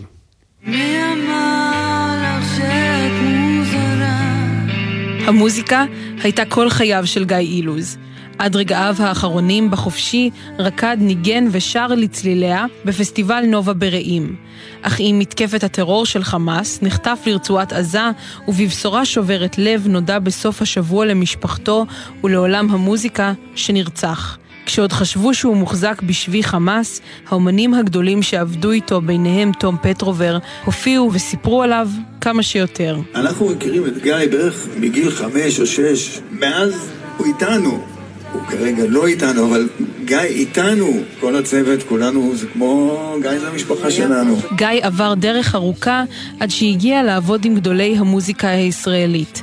את הסולם המוזיקלי למד מזחילה בין במה לבמה בהופעות של להקת היהודים, איפה שאביו החורג עבד כתאורן. מספרת אורית שחף, הסולנית. גיא אה, גדל יחד איתנו. מגיל קטן, מסתובב בבמה, בבקסטייג', מנגן בגיטרה שלי. כל הזמן היה חלק מההפקה. אז הוא ספג את המוזיקה שלנו באופן טבעי. ואז כולם הכירו אותו, שלום חנוך, מתי כספי, כולם מאוד התפעלו ממנו. בגיל 15 המאוחר הרים את הגיטרה הראשונה שלו אצל גיא באר, גיטריסט היהודים לשעבר, ומיד התאהב. כך גם כולם בו. התחברנו מיידית, כאילו, ונהיינו חברים. אני זוכר שרוב השיעור זה פשוט היה צחוקים, והיה את העניין גם שכשהוא מגיע לשיעור, אז התלמיד שלפניו וזה שאחריו הם כבר נהיו חברים שלו תוך שבועיים. באמת לא היה בן אדם שלא אהב אותו. עכשיו, כשאינו, עולם המוזיקה נפרד ממנו. מתי כספי ושלום חנוך אף הקדישו את אלבומם המשותף, העיקר זה השירים, לזכר חברם האהוב. אחרי מותי בעולם בהקדשה כתבו, אם נצליח להעניק שמץ נחמה למשפחתו, הרי שיהיה זה לכבוד עבורנו. נזכור אותך תמיד, גיא היקר. אורית שחף, לעומת זאת, עוד לא בדיוק נפרדת. יש מחשבה על אחרי, אני לא מאמינה שאנחנו נפרדים מגיא. גיא השאיר אה, מוזיקה אחריו שהוא הקליט, והוא השאיר אה, הרבה חומרים שאפשר אה, לעבוד איתם, ואנחנו מתחילים לאט לאט. גיא אילוז יוצר ומרגש דרך המוזיקה, בחייו ובמותו. יהי זכרו ברוך.